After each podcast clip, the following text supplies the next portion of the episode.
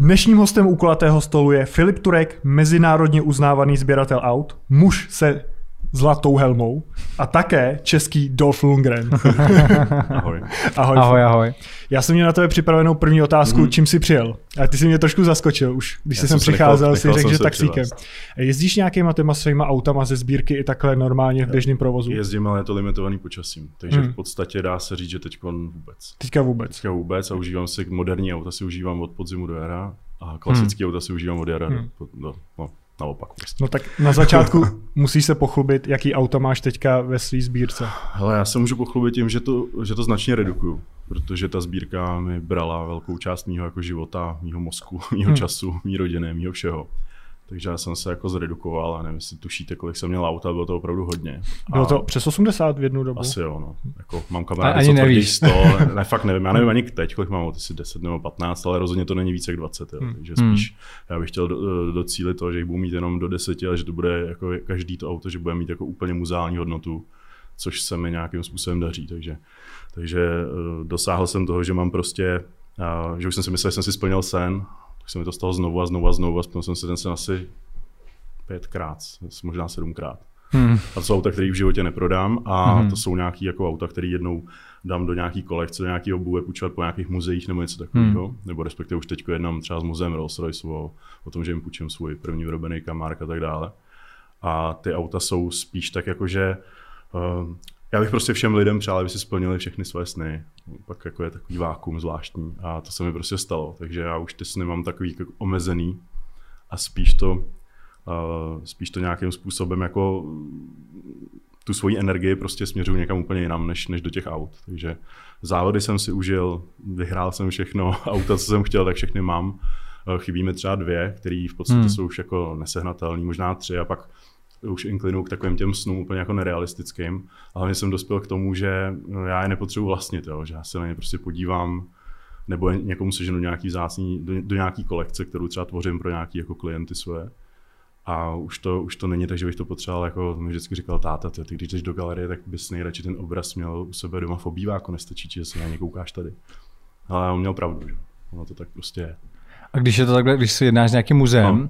tak eh, jak je to? Oni to o tebe můžou vykoupit, nebo jim to půjčuješ, nebo naopak muzea nevykupují a musíš jim to jenom darovat? Hele, ono je to všechno v nějakém procesu.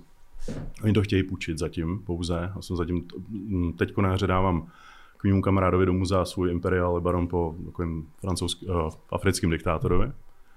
A do BMW Welt v Mnichově tam je vlastně jakoby uh, takový mrakodra BMW, kde je obrovský muzeum a nahoře bývá občas kolekce nejvzácnějších Rolls Royceů na světě tak s nima jsem nějakým způsobem jednal a v budoucnu těch muzeí, já vlastně mám i nějaký auto, který jsem já naopak koupil z muzea hmm. v Anglii, hmm. takže spíš to je tak, že jako já jim to půjčím a kdyby něco bylo napravit, tak to spíš budu kupovat já od nich, hmm. jo, protože já už, jako, už, už nechci nic prodat. Prostě. Je cože se jako muzea vlastně zbavují takhle svých exponátů? Nezbavujou, to se prostě dělo třeba před deseti, osmi, osmi lety, před 12 a bylo to takový to zvláštní, taková ta krize 2008-12, tak to bylo takový, takový, takový období, kdy, eh, kdy ty auta prostě šly koupit nějakým úplným zázrakem.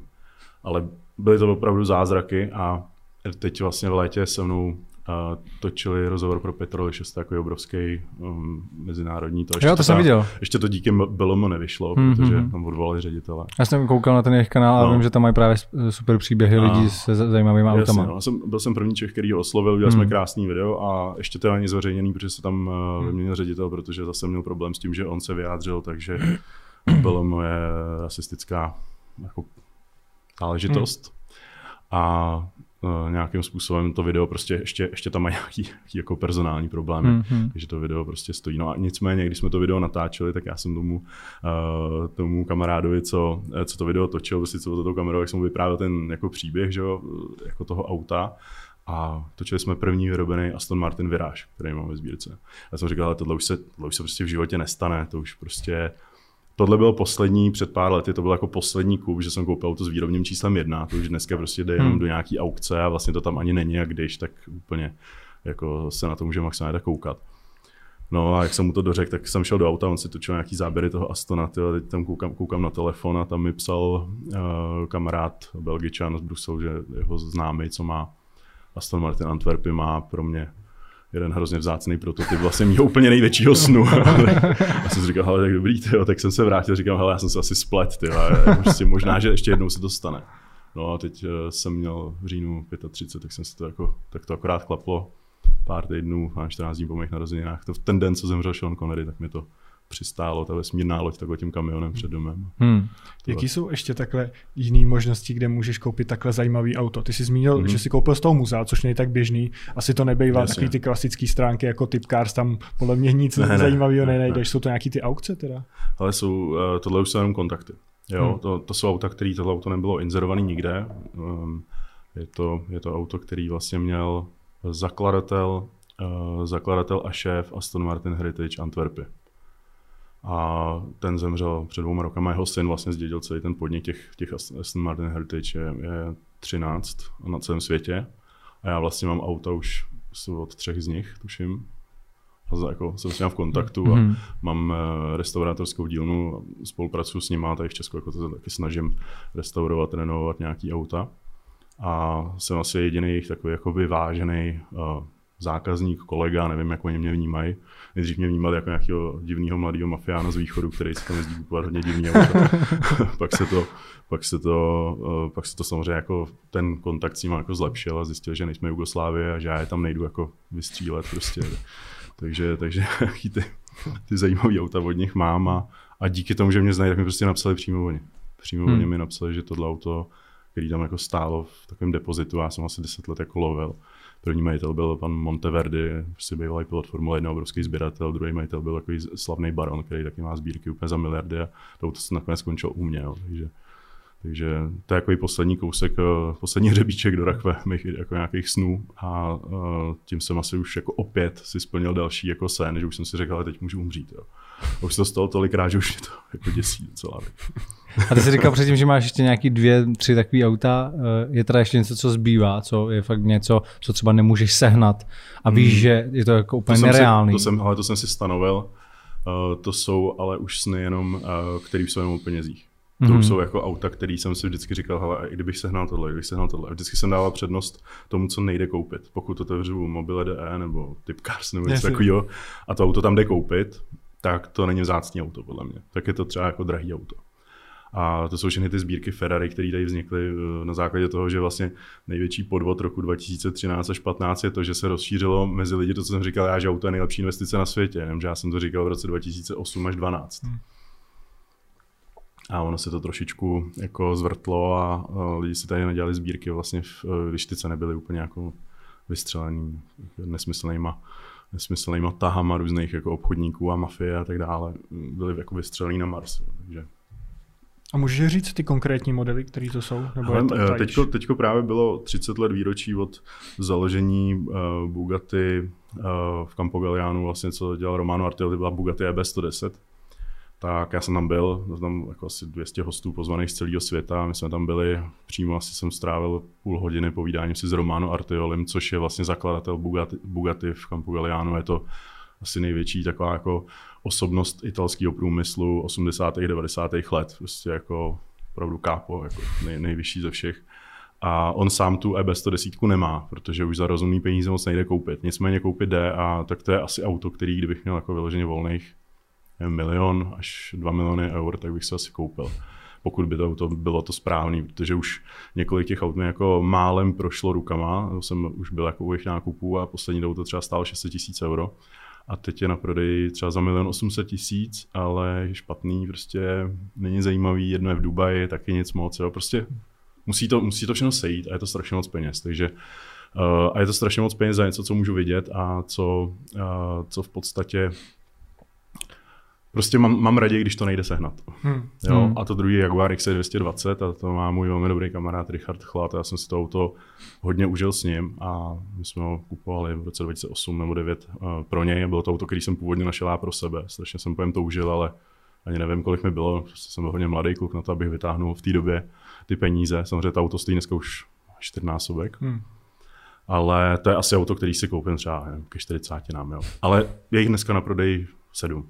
Hmm. Takže to není nic, co by nešlo koupit. Jenom si vyberu barvu a vezmu hrozně moc peněz že jo, a, a, koupím si ho. Ale není to, že by to nešlo, ne, nešlo jako sehnat. Jo. Teď už mám jiný sny. Jo. Spíš jako Uh, mám sny o tom, že prostě bude opravdu nějaká kolekce, že bude nějaký muzeum a jako cesta je cíl. Mě prostě hrozně baví auta restaurovat. Úplně miluju restaurování třeba nebo i renovování obyčejný, Jaguaru E-Type. Jo. A mm, dávat auta dohromady. Prostě to byla vždycky moje cesta, jsem to tam miloval, takže prostě koupit eh, nebo, nebo prostě pro nějakého klienta zrestaurovat vzácný auto, nebo najít vzácný auto. Mám pána, co chce Aston, Aston Martin DB6, jo, taky auto, který tady skoro nikdo nemá, jo, nebo jsem scháněl DB5, jezdil jsem po Anglii, viděl jsem jich jestli 6 nebo 8 DB5, prostě během 14 dní prostě jezdíš po Anglii a, a koukáš se na nejkrásnější auto na světě, že jo, a teď ten, ten klient ti říká 400 tisíc liber je hodně a říkám, hele není, prostě to je, to je dobrý, že jo, a oni pak o dva roky později ty auto stály na milion, že jo. Takže prostě to jsou, to jsou takovýhle, takovýhle jako pří, že mě baví už to jako hledat i pro někoho jiného a užívat si, užívat si to cestování, protože hrozně na cestu. A nějakým způsobem vracet ty auta do života, že? protože prostě v těch 60. letech neexistovala žádná antikorozní ochrana, nic a je to dost jako vědecká, vědecká práce, prostě zrestaurovat taky auto za třeba 3000, 5000 stran jako technických textů v angličtině a opravdu jako hodně technických hmm. záležitostí a dát takový auto dohromady, to je třeba hele, od 4 tisíc do 10 tisíc hodin práce schopného člověka. Ty musíš najít ty lidi, musíš dát dohromady nějaký tým, který to zvládá a musíš být hlava toho všeho, takže musíš vědět o každém tom komponentu, který jako prochází těm lidem rukama a je to ale jako to je na 10 životů. Jo. To se prostě jako dá, dá, se říct, že jedno to auto se dá dělat 10 let prostě, aby bylo dokonalý. Jo, že... Takhle u toho restaurování uh, snažíte se aby ve vaší firmě, aby to bylo fakt úplně jako v původním stavu, a nebo se naopak třeba už tam přidá i antikorozní ochrana, aby to vydrželo díl, anebo mm. se to fakt dělá tak, jako, že jak to vyjelo z fabriky, tak to vyjde i od nás. Hele, kdyby, kdyby to šlo dělat vždycky, jak to vyjde z fabriky, jak je to to nejvíc, je to to nejdokonalejší, ale to je těch, jak, se, jak říkám, to je 10 000 hodin, a, a nebo to ani nejde. Že všude máš prostě nějaký jako kadmium a nějaký věci, které prostě dodáváš do nějakých jako leteckých opraven, aby ti to tam jako udělali a teď na to dva roky čekáš a takovéhle věci. Takže, takže velmi často už už to jako úplně nejde a hlavně to nedává ekonomický smysl pro ty normální majitele. Pokud je někdo fanatik, tak to jde. Jo. Pokud je někdo opravdu blázen, tak, eh, tak to jde a většinou se na tom nějak jako podílí.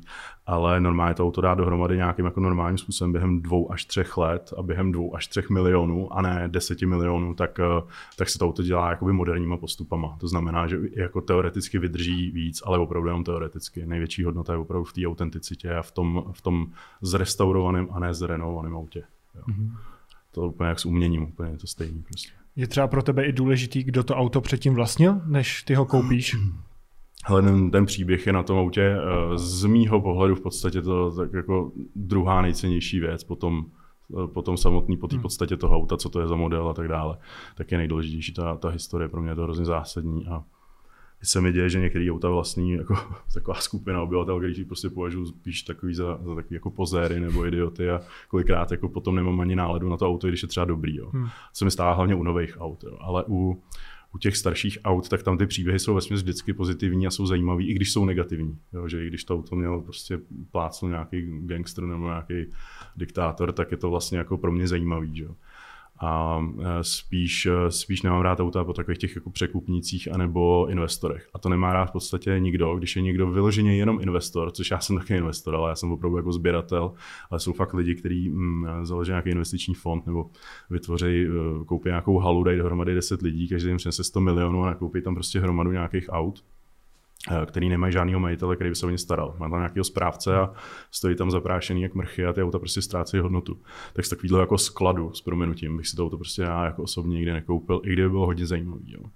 Protože uh, mi vadí, jako co se s tím autem stalo. A nebo, nebo bych ho jako koupil nějak výhodně a měl bych pocit, že ho zachraňu.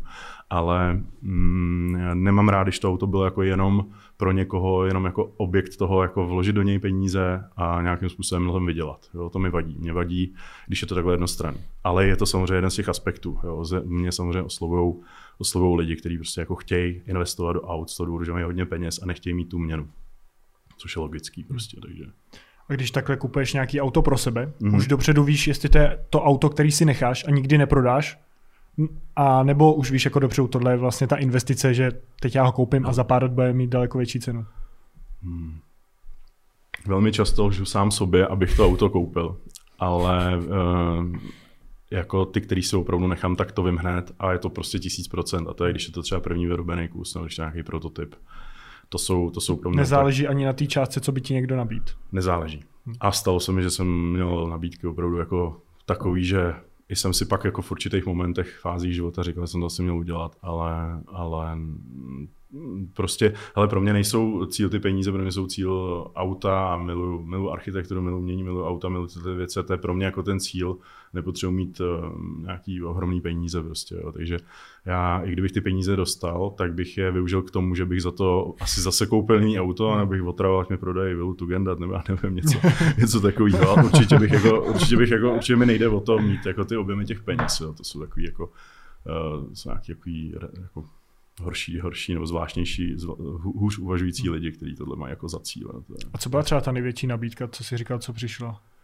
Ale eh, tam je nějaké otázky, jestli to ty lidi myslí, eh, myslí vážně, ale eh, nějaké jako desítky milionů korun jsem měl nabídku za jedno auto. Hmm. To, to prostě to už dneska jako byla, bylo období, to byl ten boom před, před pár lety, kdy, kdy opravdu ty lidi byli úplně zblázení a to jsem si pak říkal, že jsem to jako měl, měl udělat, protože protože to bylo samozřejmě víc, než to auto má jako tržní, tržní cenu. A zase tak jako, co je, co je tržní cena? Je hodnota, hodnota je jedna věc a cena je druhá věc. Hmm. Většinou ty auta mají větší hodnotu než cenu. Ty je hodně vzácný, protože ocení jenom ty lidi, kteří se v tom jako hodně vyznají a těch je strašně málo. Takže uh, ale třeba jako klasický Jaguary, tak znám já, když to, když to hodně, jako když, když budu hodně přísný, tak znám jednoho člověka, co se v nich vyzná, kromě mě, který ho jako uznávám, a dva další, Jo, a na, třeba na model E-Type uznávám jenom jednoho člověka. Jako v České republice? V České republice. Jo. V Anglii, tyjo, třeba to samý, jo. Přes Rolls Royce dva lidi a přes Aston Martiny tři, čtyři lidi a to jsou jako velmi bohatý pánové, kteří mají ty, ty, ty provozovny Aston Martin Engineering uh, nebo Heritage, to je prostě nějakou jako tu klasickou dílnu, která autorizovaně restauruje a opravuje starý Astony, tak Jo, nebo takový ty závodníci, kteří opravdu s tím prošli a že, to auto, že ty auta opravdu znají, že s tím závodili, jezdili, kupovali ještě, když byli noví a jsou to už hodně starý dědové, jo, jako dost často v té Anglii, takže takže a jako je to, je to v každé zemi, je to paradoxně hrozně má, je to pár osobností a dá se říct, že se všichni mezi sebou jako tak nějak známe. Jo?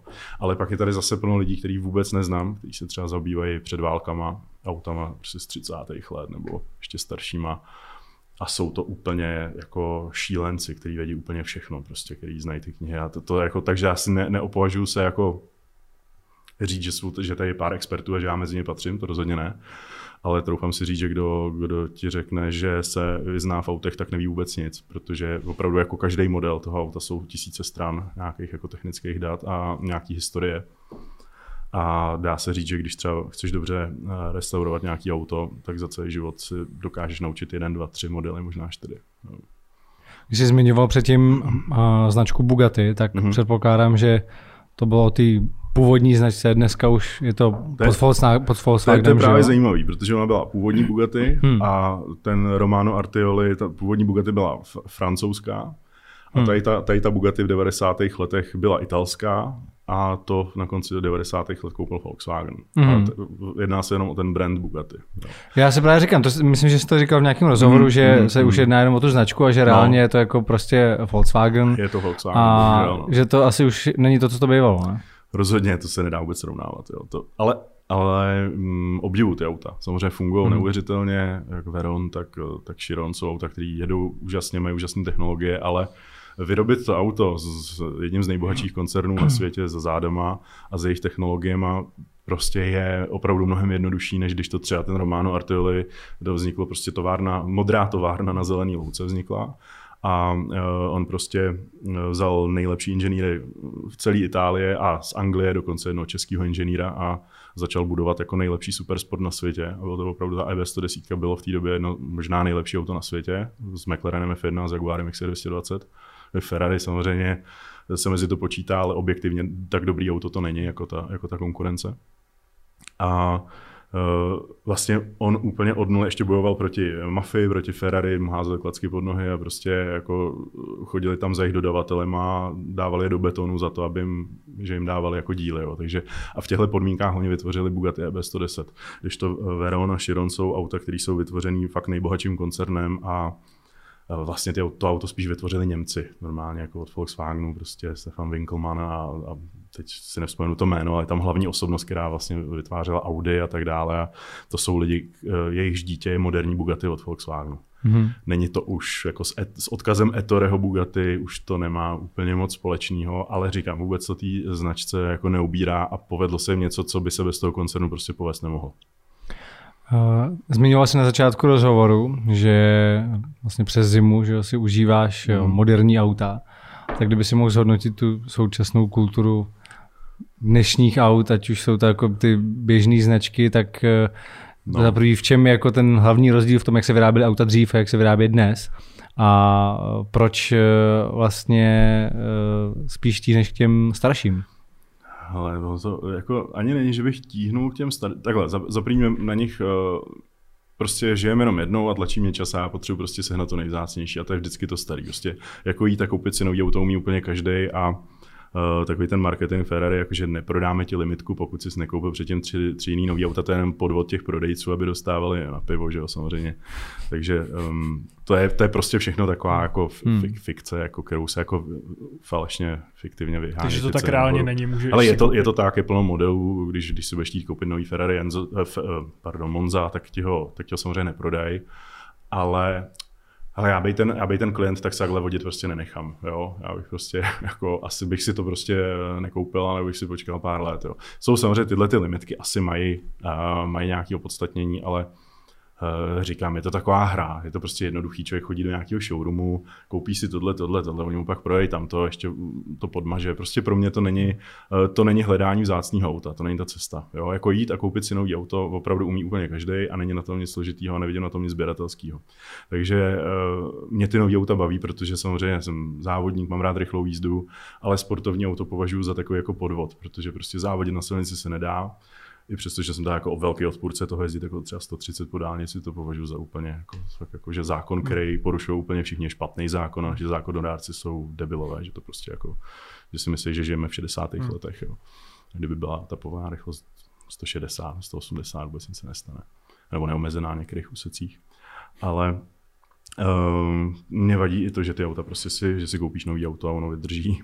Ono jako za pět let se rozpadne, že ono se rozpadne přesně po 100 tisících nebo po 150 tisících. A už úplně dnes si koupíš BMW nebo Mercedes.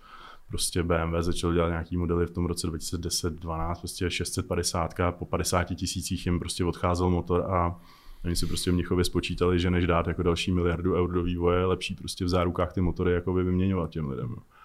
A když už takhle ta automobilka uvažuje, jo, ještě v době, kdy se do všeho dávají takový ty, jakože Volkswagen začne dělat rozvody na určitý počet kilometrů, že prostě si dřív člověk koupil oktávku hmm. nebo Golfa a vydržel, tak taxikáři s tím do dneška jezdí, mají 700 tisíc na to a když si koupíš to nový auto, nějaký ty PDKčka vydrželi, ale 150-200 tisíc prostě a to auto spadlo na rozvodech. Jo. Hmm. A kupuješ si auto od koncernu, který dělá jako nejspolehlivější moderní auta, tak, tak to už je špatně. Že jo.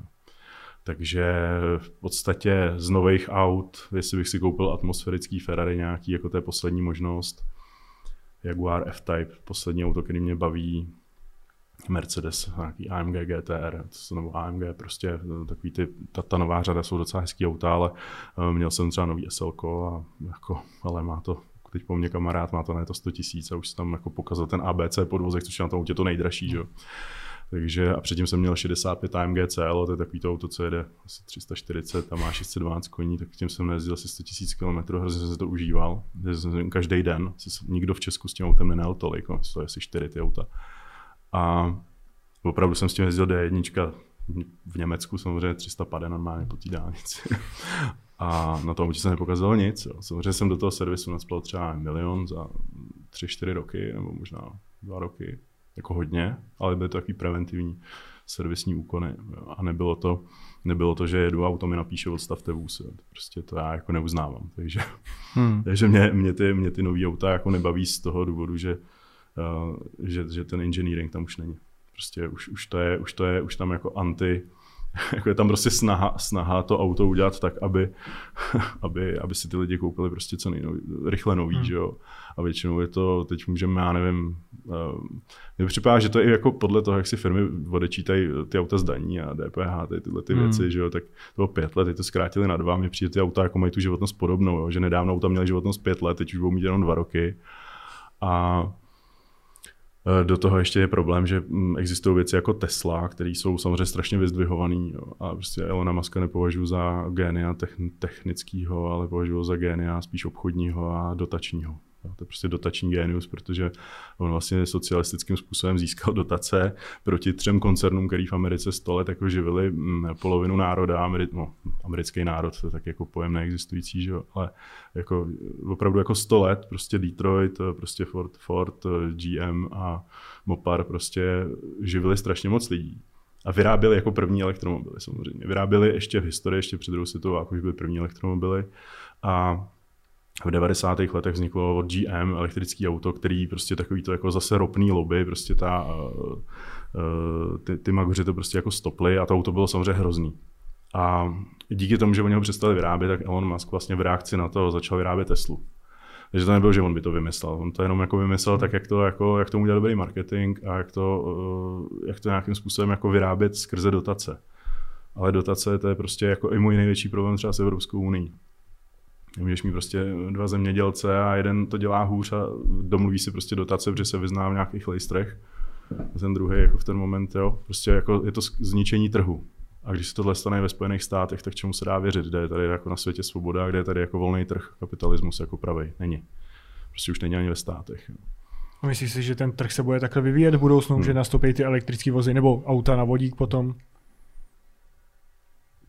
Není to jediná, jako, jediná cesta, jak ty lidi straší, že, nebude, že, nebude, eh, že nebudou jako ty paliva fosilní. To je prostě nesmysl, těch máme na 300 let dopředu dost. Ale je to jedna z variant a už naštěstí žijeme v době, kdy žádná mafie nechodí vraždit lidi za to, že vyrábí elektrické auta. Jo. Se, já teď nevím, kde to bylo, v jakém americkém městě, teď nevím, v San Francisco. Asi je důvod, proč ve Spojených státech nezdějí eh, moc tramvaje, ale jako elektrický, eh, elektrický záležitosti, protože uh, vlastně od, od GM normálně ještě v dobách, kdy se opravdu jako, kdy, kdy ty doby byly hustý, jako, tak, tak ty lidi prostě jako vyvražďovali tam normálně jako všechny ty, všechny ty společnosti, které se snažily jako elektrifikovat státy, jo, jako v, hmm. v MHD ještě. Takže, takže tam toho jezdí mnohem méně, než bylo původně, původně v plánu a to samé vlastně bylo, proto vznikly, zanikly elektromobily. Protože i u nás tady, na, když byla Křížíková fontána, tak první, první auta, které jezdili po Praze, já nevím, v roce 1905, tak to byly elektromobily velmi často. Jo. Škodovka v 30. letech vyráběla elektrický nákladák. Jo. Samozřejmě hmm. nebudu se bavit o tom, jak je to mělo dojezd, jak to fungovalo, to, to jako je jiná věc, ale jako nápad je to starý a mě samozřejmě vadí, že ho někdo násilím eh, jako potlačil, ale stejně tak mi vadí, že ho někdo dotuje. Jo, že, že, že, to, že ty věci mají přednost. A hrozně mi vadí argument, že ta věc je ekologická. Ta, ekolo, ta věc je ekologická sobecky v ten moment na tom místě. Jo, mě jaký vyhovuje, když stojím na malé straně v zácpě, že přede mnou nejde nějaký idiot jako deset let starým dýzlem, který na mě smrdí, jako mě to obtěžuje, abych to opravdu zakázal. Ale uh, jako říct, že když tam jede Tesla, že to je v pořádku, to je ekologický. Ano, v ten moment to nesmrdí ta věc. Ale jako vyrobit to auto Jasně. a pak ho hmm. likvidovat, jeho životnost, když to auto začne hořet, hele, to je 55 tisíc litrů vody v cisterně, kam hmm. se ta věc dá a teď to tam jako týden je a všichni se bojí, no. jo, jedou kolem hasiči a jedou pryč, protože jako hasit to fakt nebudou, když to je člověk, protože jako na to hmm. fakt nechceš hmm. prostě dělat. Takže na věc je ta bezpečnost. Ne, nebavím se o tom, když, když, eh, když tu Teslu hodíš na boudu a eh, ona se roztrhne, protože někde tam jako je najednou čtvrtunová baterka prostě, tak to auto má ty, ty, ty zóny bezpečnostní prostě úplně jinak udělaný. Ale eh, tak to není úplně argument, ale spíš taky o tom, jak se to litium, eh, jak se těží, jak se ty baterie vyrábějí, jo, že, to, že to těma eh, tankerama prostě jezdí od někud z Konga do, do Jižní Ameriky, já nevím odkud prostě, než se to auto vyrobí. A další věc je, jak se to pak bude likvidovat. Jo. Já úplně nevím si představit jako 200 kg litiovou baterii, která se válí někde u potůčku na nějakém vrakáči. Už existují firmy, které to likvidují. ale no, samozřejmě nevím, na existují na normální auta, že otázka, hmm. jak se to děje v praxi. Říkám, nepomlouvám to ani, ani ta dílka toho nabíjení, myslím, že už je to český patent, že při přijedeš prostě eh, nějakým elektromobilem do nějaký stanice a prostě budou jakoby nějaký, dejme tomu, eurobaterky, které se budou vyměňovat jedna jo. za druhou. Jo. Tak jako určitě se to všechno dá vyřešit a je to super, je to super do města, ale ať mi nikdo neříká, že na to chce dotaci, ať ten výrobce nemá dotaci a ať nikdo uh, si to nekupuje z důvodu, že to je ekologický, protože to prostě není. Jo. Spočítali uhlíkovou stopu toho prvního elektroauta a zjistili, že to je asi o 7 let jako větší hruza než normálně nějaký Cadillac s osmiválcem. No. Takže ale samozřejmě jsme na začátku nějakého vývoje. Ať jsou, ať jsou auta všechny, ať jsou auta vodíkové, ať jsou auta elektrické, hlavně ať jsou autonomní, protože lidi neumí řídit, že jo. A jako já, já, nemám vůbec nic proti tomu, jo. jako ne, nechci žít jako furt, hmm. uh, nechci jezdit kočárem s koňma. Ale a vlastně, vlastně problém je i ta životnost. Že jo? Hlavně je neekologický každých pět let postavit novou továrnu, výrobní linku na nějaký auto, protože prostě to starý přestalo fungovat. Jo, pro mě, já když jezdím 12 válcovým Jaguárem jako 30-40 let starým, tak jsem vlastně větší ekolog, než ten, kdo si každých pět let koupí novou Teslu. Mm, ale to platí asi ty nové eh, továrny, platí asi mm. u mhm. klasických aut. Ne? Vím, že třeba Phaeton, že od Volkswagenu měl jenom vlastní továrnu na tenhle ten model. Jasně, ale tak stejně děláš, že se to děláš výrobní linku jako hodně, hodně jinou mm. a výroba celého toho auta je hodně neekologická, jako z principu. Mm. I když, když budeš dělat všechno z recyklovaných plastů a eh, dělat to nějak jako inteligentně, tak furt někde vyrábíš nějaký pneumatiky, gumové díly prostě z Číny, z, z od někud jezdí nějaký kabely, dráty, polovina se z toho stejně vyrobí z Číny a, a hlavně ty auta jsou skládané ze subdodávek. Jo. Takže ta doprava všech těch věcí, že prostě někde jede tisíc kamionů pro to, aby někde vzniknul nějaký malý Citroën nebo něco takového, který sice pak žere 5 litrů a lidi mají pocit, že to je hrozně ekologický, ale jenom, jenom ta jeho výroba prostě logisticky vytvoří hmm. takový emise, že je potřeba se koukat i na tohleto. Já ne, neříkám, že by si lidi neměli kupovat nový auta, samozřejmě není hezký jezdit 20 let starým pasátem, kde takhle čoudí, není hmm. vidět, to prostě mě to úplně špatně, souhlasím ale zase e, nedává smysl to, aby někdo říkal, hele, jako starý 12 válec, starý 18 se musí jednou zakázat, to prostě nemůže jít po silnici, jo. to si prostě nemyslím. Navíc jsou ty, ty nájezdy třeba těch klasických jsou strašně malý. Když máš starý Astona, starý Ferrari, prostě tak jako s tím nenajezdíš 100 000 km nikdy v životě, ani tvoje děti. Prostě najezdíš pár tisíc za celý život, co to auto máš, jo. takže to je i výhoda vlastně investiční v těchto těch autech, že nikdy nikdo zakazovat nebude. A i dneska my máme na veterány desetinový povinný ručení že to, to jako prostě je to logicky, je to, hmm. je to správně nastavený, ten systém je správně dobře nastavený. Ty jsi zmínil ještě tu mafii, že oni třeba navyšovali cenu těch aut. Mm-hmm. Jak to probíhalo?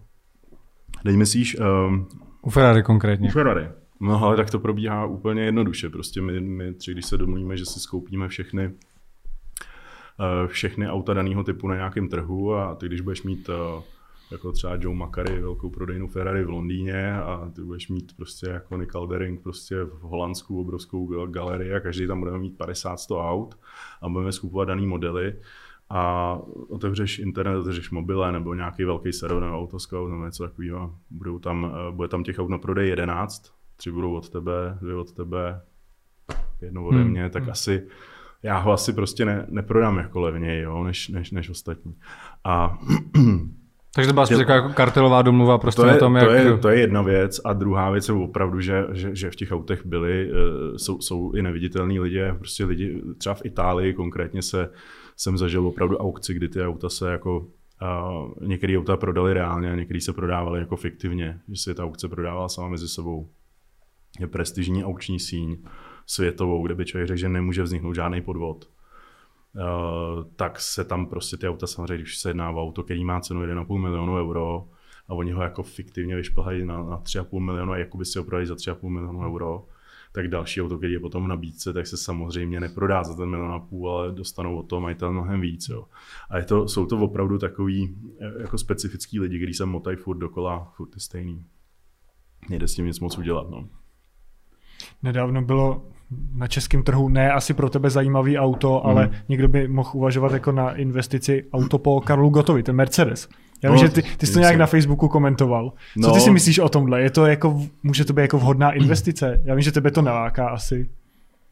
Ale svým způsobem může, jo, protože uh, golf po Angele Merkel a já nevím, po Jaromíru Jagrovi a takovéhle věci, to byl favorit, myslím, tak to, tak to šlo za nějaký hmm. peníze i Václav Havel, co měl nějaký auta, tak jsem, měl, tak jsem byl, když jsem řešil nějaký ty auta po něm, ať už to byla Lancia nebo nějaký ty bavoráky z hradní auta.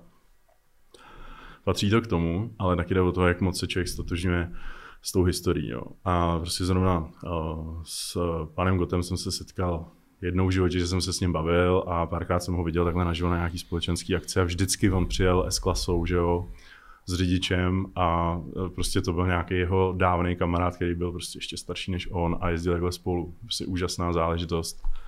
A mít jako Esko třeba po Karlu Gotovi dobrý. Ale já třeba mám rád z těch S-klas, mám rád V140 mamuty, takže třeba kdyby to bylo jako mamut po něm, tak bych o tom třeba přemýšlel. Ale že když si koupil zrovna uh, Motýlka, což je takový jako pro mě neúplně povedený Esko, jenom protože v něm jezdil Karel Gott, mm, prostě zas tak moc to pro mě jako není, není zajímavý.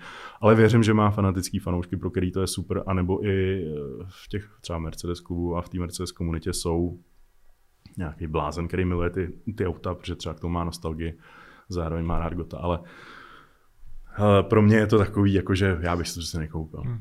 Jo, ale samozřejmě, eh, samozřejmě jsem o tom autě hned věděl a jako třeba kdyby to byl jiný model, bych to možná koupil jako i, i, z toho titulu, že po něm to bude ve špičkovém stavu, že se o to auto vždycky jako staral hezky a měl vždycky nový Mercedes. Takže, a dostaneš třeba také tu nabídku dřív, než je veřejná? Hele, um, uh, Velmi často, protože mě hodně lidi, lidi znají uh, přes, ty, přes ty auta a když ne, tak okamžitě, jak se někde objeví na, uh, na internetu ten inzerát, prostě do deseti minut mi to nějaký z mých hmm. fanoušků nebo kamarádů prostě pošle, protože mám hodně, hodně známých, hodně kontaktů a uh, hodně, hodně lidí miluje to, co dělám, jako ty klasické auta. Takže, uh, takže já, se o tom, já jsem se o tom dozvěděl první den, uh, protože mi někdo na to poslal odkaz, prostě, že to jako zrovna vyšlo, takže nebylo to, že by mi ho nabídli těsně předtím, ale bylo to, že hned po tom, co to někde vyšlo, tak si to všimnul někdo, kdo o mě ví a ty lidi mi to většinou jako hned pošlou, takže, takže ale úplně to není jako můj styl sbírání aut, jo. Hmm. Jak často se stává, že takhle člověk objeví po světě někde nějakou nevím, sbírku v nějaký starý stodole rozpadlý a Vím, že čas, často, často to vidím právě ve zprávách a nevím, jestli pak tyhle ty auta vůbec uh, mají nějakou hodnotu, když tam tak jako dlouho ležejí, nejezdí se s nima. Nikdo se o ně nestará. No. Ty, auta jsou, ty auta jsou na restauraci a, a jediný co, že ty sběratelé jsou takový fanatici, že baví, uh, baví ten jako nedotčený panenský stav. Hmm. Jo. Já jsem třeba teď zrovna zítra, nebo kdy musím, musím uh, do Holandska, protože jsem objevil Jaguar XKR z roku 2006 finální edici X, to je to prostě jakoby starší, starší model, na je to 170 km, ne 170 tisíc, jako nula, jo, prostě to, hmm. to nový, má i, ještě igelitový eh, ty kryty prostě na kobercích a tohleto. A nikdo s tím nejezdil a to stojí prostě čtyř, možná skoro pětinásobek Eh, co stojí většina těch aut, který mají prostě na to 30 až 100 tisíc prostě, nebo pak jsou ty auta, co mají na to 200 tisíc, už jsou hodně levný, že? Takže to auto je velmi drahý uh, relativně, jako jenom z toho důvodu, že, že prostě je opravdu panenský. A, a pokud se stane, že tohle auto by někdo někam jako opravdu uložil a počkal jako 50 let, tak to bude úplná pecka. To, jako, to mají většinou pak jenom muzea, anebo to jsou tady tyhle ty nálezy. Ale strašně moc těch nálezů je fingovaný. Je to, hmm. je to takový, jako, že lidi vezmou auto, nechají ho zaprášet rok, rok a otvírají to dole a dělají, že to tam jako našli, ale, ale samozřejmě to stalo, že, že se našel Ferrari California, který už dneska má cenu 15 milionů eur. Našel se takhle ve stodole, že takže jsou dvě možnosti, buď s tím nejezdit vůbec, aby to mělo tu nulu, anebo pak si říkal, že je lepší zase s tím no, autem trochu jezdit, aby uh, jako...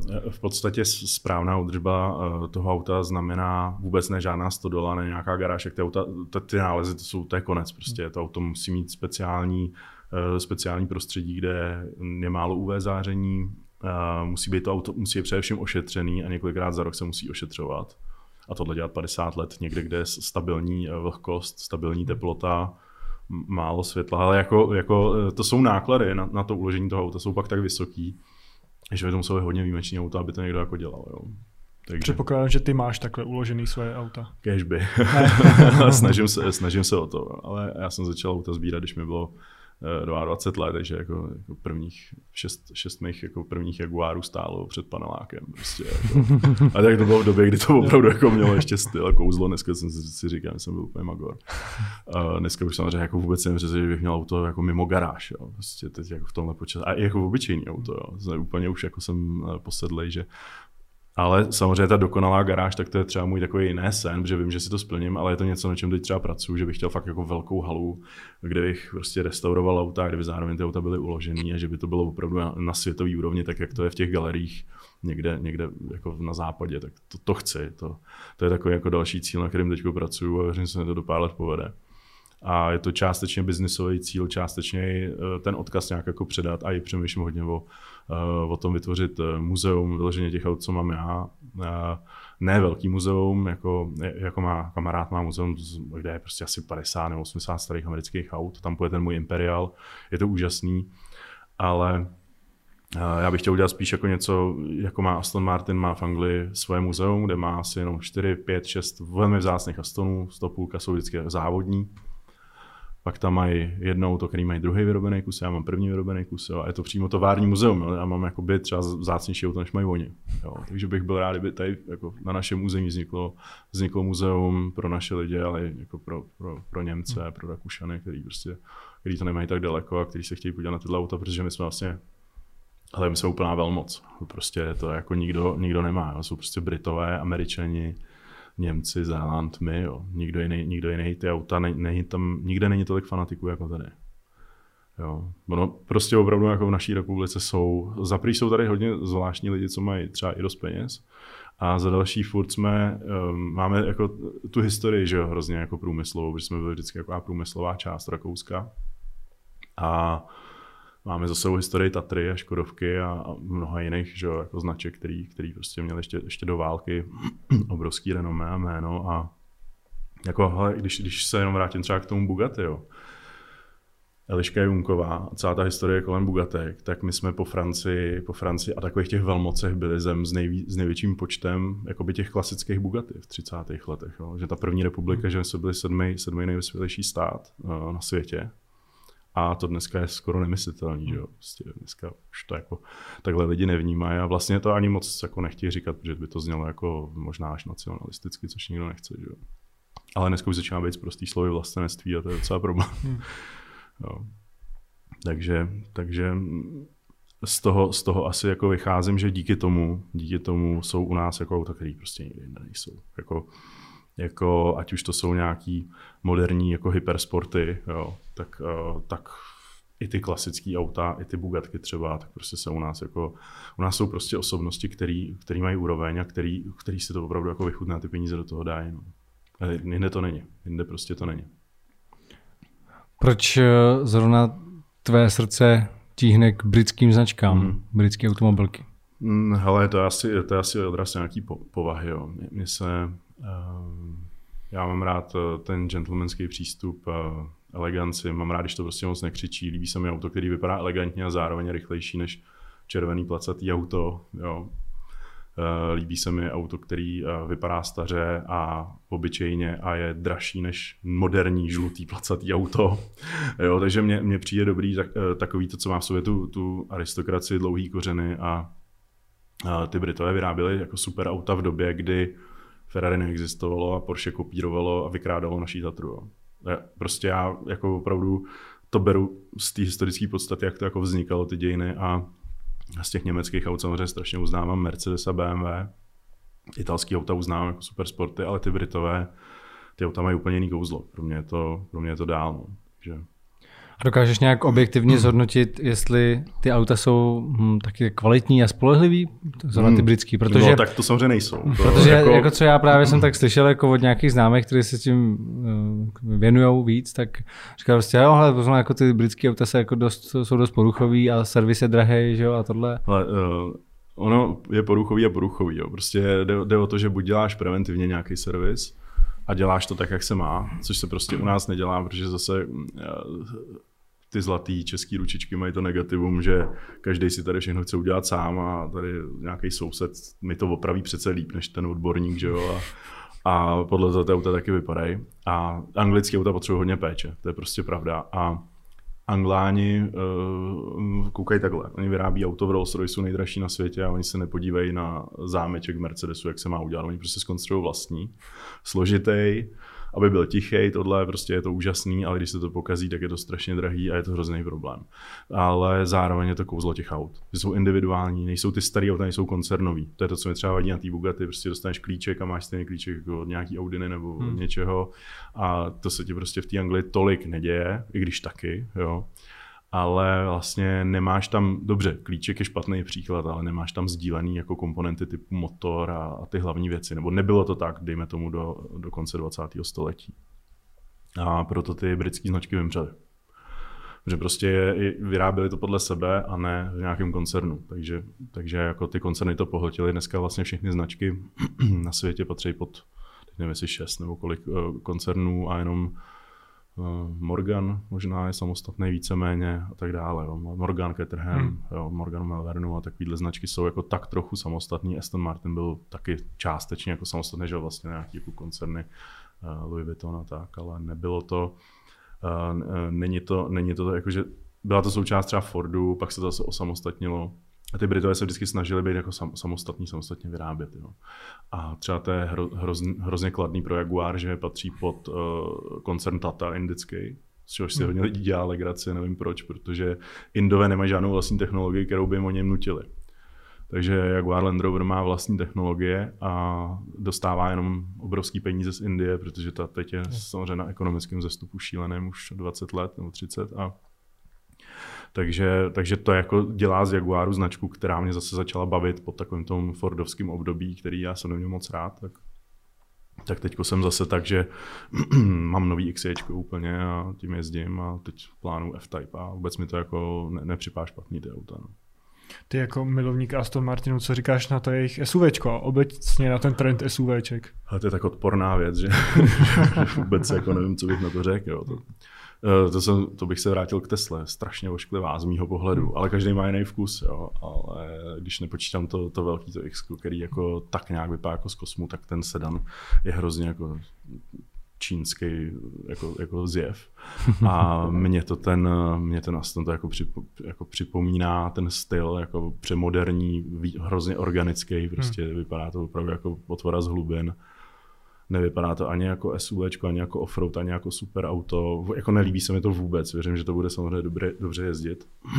A přiznám se, že Eh, samotnému se mi líbí třeba Range Rover, jako, že to je prostě fakt praktický auto, který má hlavně i tu historii, že prostě opravdu od konce 60. 70. let plus ten, ten landák, ten klasický defík vlastně od roku 47 má nějakou jako kontinuální nějaký vývoj. Jo. A tohle to, to je podobný jako ten, jako ten Lamborghini, který má takovou tu, takovou tu zvláštní urolog, ten urologický název dost divný. Jo, urus. urus. No, tak no. to jsou takový jako, jako výtvory, které prostě... A když vidím ty typy lidí, co v tom jezdí, tak vlastně si říkám, no, to, hmm. jako těch klientů tady mají hodně, jako, to, je, to je plná Praha. Takže, jako. takže z těch nových chtěl láká ten F-Type, to jsem viděl, že jsi nadával i na Instagram. Jo, oni, oni Už jsi proto roz, rozhodli? Ale uh, jsem rozhodl, že pokud splní oni moje podmínky, a to je zase to, co se v dnešní době vůbec uh, nenosí, Ty že prostě říkal, někdo že... přijde do továrny a chce to auto vyrobit nějak, hmm. prostě dejte mi tam jinou barvu, udělejte mi to, jo, pro ně by to nemusel být problém, ale v Anglii, v Anglii, protože já když jsem procházel všechny ty výrobní linky Jaguaru už před deseti lety, tak Uh, tam ještě cínujou uh, C-sloupek, normálně cínem, že vyrábí, vyráběli nějaký, nějaký nový XF jako způsobem, kterým se vyráběly auta prostě opravdu před dlouhou dobou. Takže jsem si říkal, že by to ten Jaguar mohl zvládnout, ale vypadá to, že tomu asi nevyhoví a ono je teď 60 let od vzniku Jaguaru E-Type, že jo, prostě Ečko, největší legenda a to je nějaká edice k 60. výročí a má Sherwood Green barvu, prostě je to barva, která byla přesně jako na Ečku v roce 61. Takže to mě, to se mi líbí, jak je tam jenom hmm. plaketka, že a nic. Ale je to čtyřkolka, ne? prostě jezdím rád bokem, takže. Hmm. A je to by... možný ještě v dnešní době, že si přijdeš a řekneš, že teda nechceš čtyřkolku? Ale uvidíme, zatím jsem se ptal v zastoupení, vypadá to, že to nebude, že to nebude možný, tak se zkusím to přímo v Coventry, nebo se za zastoupení zeptáme jménem a a uvidíme. Když by mi dali čtyřkolku, eh, zadokolku, jak vysí, tak by si to auto asi objednal a měl bych konečně jako novýho Jaguara, který asi prostě ne, schovám asi, to je zase to, že mě by bylo líto toho jezdit, ale, ale prostě hmm. mít ten pocit, že si oběd, že to auto bude prostě vyrobený přímo pro mě, to by se mi líbilo. No. Můžeš jako... vypíchnout nějaký modely z tvé aktuální sbírky? Nějaký ty nejzajímavější a když tak já ti doleju, aby se... Jo, to si prostě nedám, já jsem nějaký... Spousta lidí vždycky nás hejtuje za to, že hostovi nedolejváme. že tady pak žízněj. Nás vždycky zaujíme tak ten rozhovor, že se nevšimneme. Díky. Jo, já si Prosím tě, já to mám uh, úplně jednoznačně daný. Jo. Jak jsem říkal, jsem mi poprvé splnil sen, to byl rok 2008 nebo 2009, jsem koupil Jaguar Sport XRS uh, eh, výrobní číslo 1. Tak to je vlastně pro mě to takový TV, jako prostě placat jako Jaguar XJS, tak od toho sportovní verze, kterou řídil Martin Brandl na Silverstoneu a je to auto, který mám třeba časopis z konce 80. kde je Tom Walkinshaw největší závodník a modla opřený o křídlo toho auta a to auto stálo eh, v depozitech eh, jakoby muzea, muzea Jaguar a tohle, tak to auto jsem koupil jako hodně mladý, hodně mladý kluk a Uh, tím to jako celý začalo, tak to je první auto, který prostě jsem věděl, že ho nikdy neprodám. A za něj jsem měl třeba extrémní nabídku v době toho boomu, přestože ty staré Jaguary nejsou úplně nejdražší auta, tak tohle zrovna teda jako, to vypadalo, že to zhodnocení by mohlo být brutální. Nicméně pak se to, eh, jako, pak se to začalo nějak nakupovat. Koupil jsem si Aston Martin Lagonda.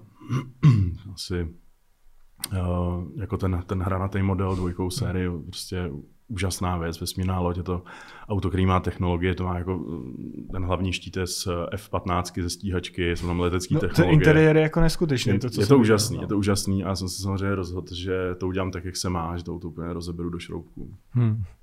Bohu kompletně restaurovat, že? takže takže mm, 2010 jsem ho koupil, 11 jsem ho částečně rozebral a karburátory jsem odvezl do Anglie, do Aston Martin Engineering a tam, když jsem říkal, na co ty karburátory jsou, proč je chci jako zarepasovat, tak byli úplně v šoku, že to auto mám. Díky tomu jsem potom koupil eh, DB7 eh, Vantage, eh, jako první, a vlastně to je prototyp 12 válcového Aston Martina. Aston Martin vyráběl celou historii 6 válce, 8 válce a na konci 90. let začal, začal vyrábět 12 válec. Začal vyrábět modelu DB7 Vantage. Teď jsem tak chodil eh, po těch halách té Anglii, prostě tam ty DB5 a DB4 Zagato, auta opravdu za 5-6 milionů liber kousek. A říkám, ale tady stojí DB7, nemá značky, tyjo, nikdy tam žádný nebyly, co to je za auto? A ten Gordon říká, to je, to je DB7, to je Vantage prototyp. Jako. Říkám, prototyp, aha, teď mi to jako docvaklo. Říkám, to je prototyp Vantage, to znamená, že to je vlastně jako, jako první, jako nejstarší, jako 12 hmm. válcový Aston, že těch prototypů bylo jenom 7 všechny nějak sešrotovali, nebo z nich udělali závodňáky, hmm. nebo je rozebrali po tom testování. Tohle zapomněli testovat, protože měl nejhezčí barvu a že byl v té v jejich závodní zelený, že jo, a tohle, tak um, ten uh, majitel a zakladatel Aston Engineering se ho nechal pro sebe. A já jsem s ním mluvil a on říkal, ty jsi takový, takový maniak, že jestli ho někdy prodám, jakože jsem zrovna před třeba týdnem přemýšlel, že pro něho nemám využití, už tady desítky let, že jo, nebo 20 let, nemá, nebo jestli ho budu někdy prodávat, tak ho prostě prodám jako tobě. No to nebylo 10 let, třeba ho měl v té době jako nevyužitý. To, nebylo, to není tak starý auto, to je, to je prostě veterán z roku 97-8. Hmm. No a dva roky jsem ho přemlouval a hmm, hmm, hmm. přišly ty fotky, jak jsem jako, jako voskuju a dávají do toho kamionu jako mydle. No. Takže mi přijel kamion s dárečkem a jak většinou těch aut jsem vždycky přijel po vlastní ose. Jsem si to auto, to auto koupím v Anglii a jedu, jedu prostě, objedu si celou Anglii, všechny své oblíbené místa, pak jedu do, do Šampaň, do, do Remeše, do Milu Šáňu, že jo, samozřejmě. Takže... A kolikrát se ti stalo, že jsi nedojel? Ani jednou. Vždycky to, a to je docela risk přece jenom u těch, těch no, starých aut, že hrozí riziko nějaký jako pokažení jsem se. Jediný, já, lidi mi to už skoro nevěří, protože jako jednou jsem byl třeba jako bez brzd. Jako, jsem, byl, jsem jako na té lodi mi přestala, prostě byl jsem 12 válcovým Jaguárem, ještě jsem šel do Francie, do, do, do, do, do Remeše, že jo, na šampaňský a vlastně už jsem měl, jako z té lodi už jsem výjížděl, takže jsem jako ten 12 let s automatu tak nějak jako brzdil, jsem tam měl neutrál, jsem ruční brzdou a jako Uh, prostě tam jsou elektricko-hydraulické brzdy hmm. a zrovna to je systém, který není úplně spolehlivý a ten se samozřejmě jako, ten přestal fungovat a když jsem pak jako se hodně ovínil, tak jsem byl v zácpě v Německu, asi 6 hodinový, že jo, cestou z té Francie a uh, vlastně když, když ten, tam dáš to D jako u toho starého automatu, tak se to hned rozjede, že jo. Abych hmm. popojížděl v té zácpě, tak jsme s kamarádem vylezli ven, bylo asi 40 stupňový vedro, bylo to v době, kdy jsme jako byli jako, jako hodně ve formě, jsme to auto jako celou tu, přes, přes to Německo jako v tou zácpu jako hodně jako tlačili. Já jsem v životě, poprvé životě viděl lidskou tvář Němců, že prostě opravdu nám fandili a dávali nám jako pití z těch Audin prostě a jako byli úplně hotoví z toho, že nějaký magoři tohle dělají. A to bylo i z důvodu, že to auto samozřejmě se chtělo uvařit v té zácpě, že prostě v tom vedru hmm. na místě to auto prostě nechtělo, nechtělo to a bylo to i z důvodu, že když ho rozjedu, tak ho pak nezabrzdím nebo zabrzdím to auto přede mnou. Hmm. Takže takovýchhle cest jsem zažil jako desítky možná, jako do té Anglie, protože mám milo a jsem jezdil opravdu jako velmi často, jsem třeba pětkrát, sedmkrát za rok. A s těma hodně vzácným tam jsem byl vždycky, včetně té Lagondy, že jsem měl opravdu jako zase v koženém saku, přiletím do Anglie, v, v kufříček, tohle přiletím tam, že pojedu Lagondou zpátky, konec podzimu a najednou prostě ráno se probudím v Coventry hotelu a mm, jako zamrzlý okno, ne? To, jako v Anglii, kde nikdy nesněží, tak prostě najednou prostě sníh na silnici kalamita.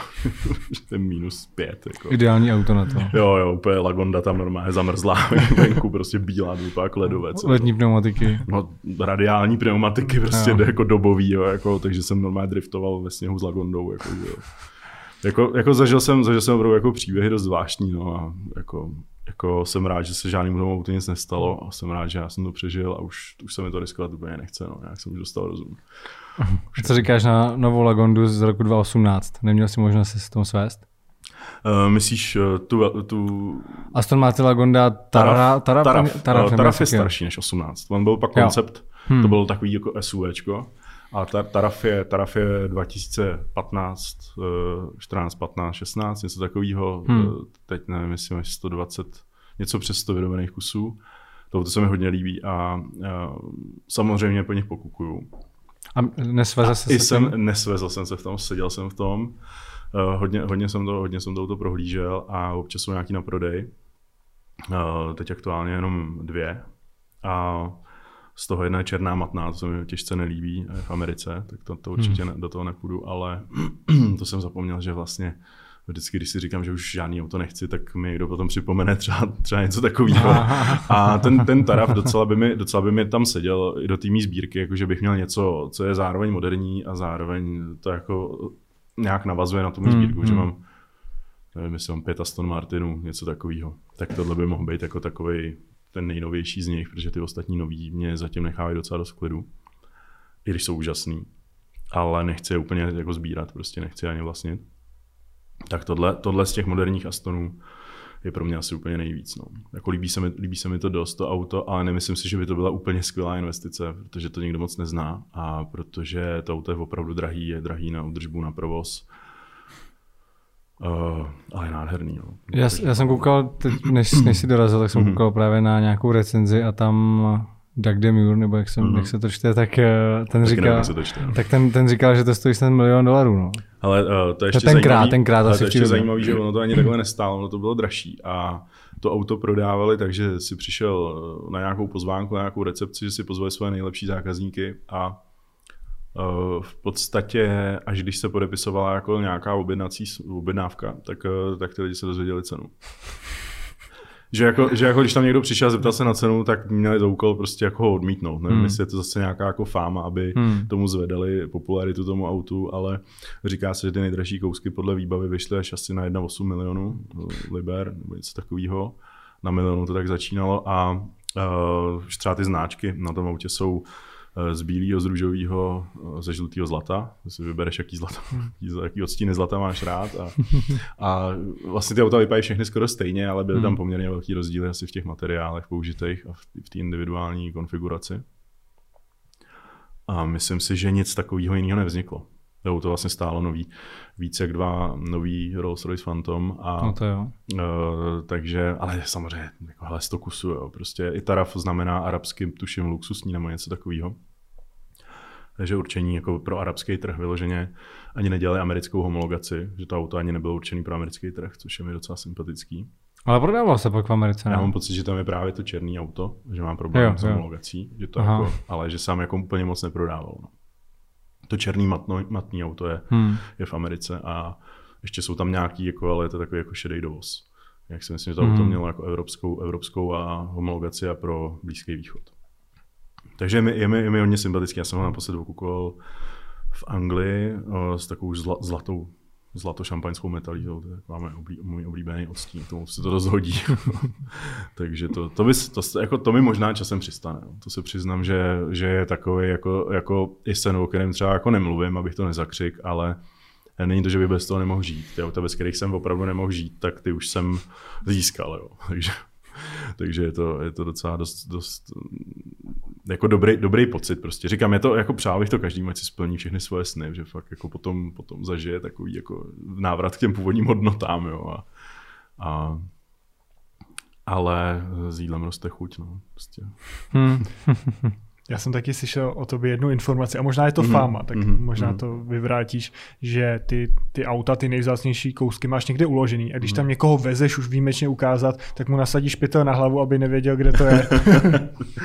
um, a roubík do pusy. ne, ne, roubík ne.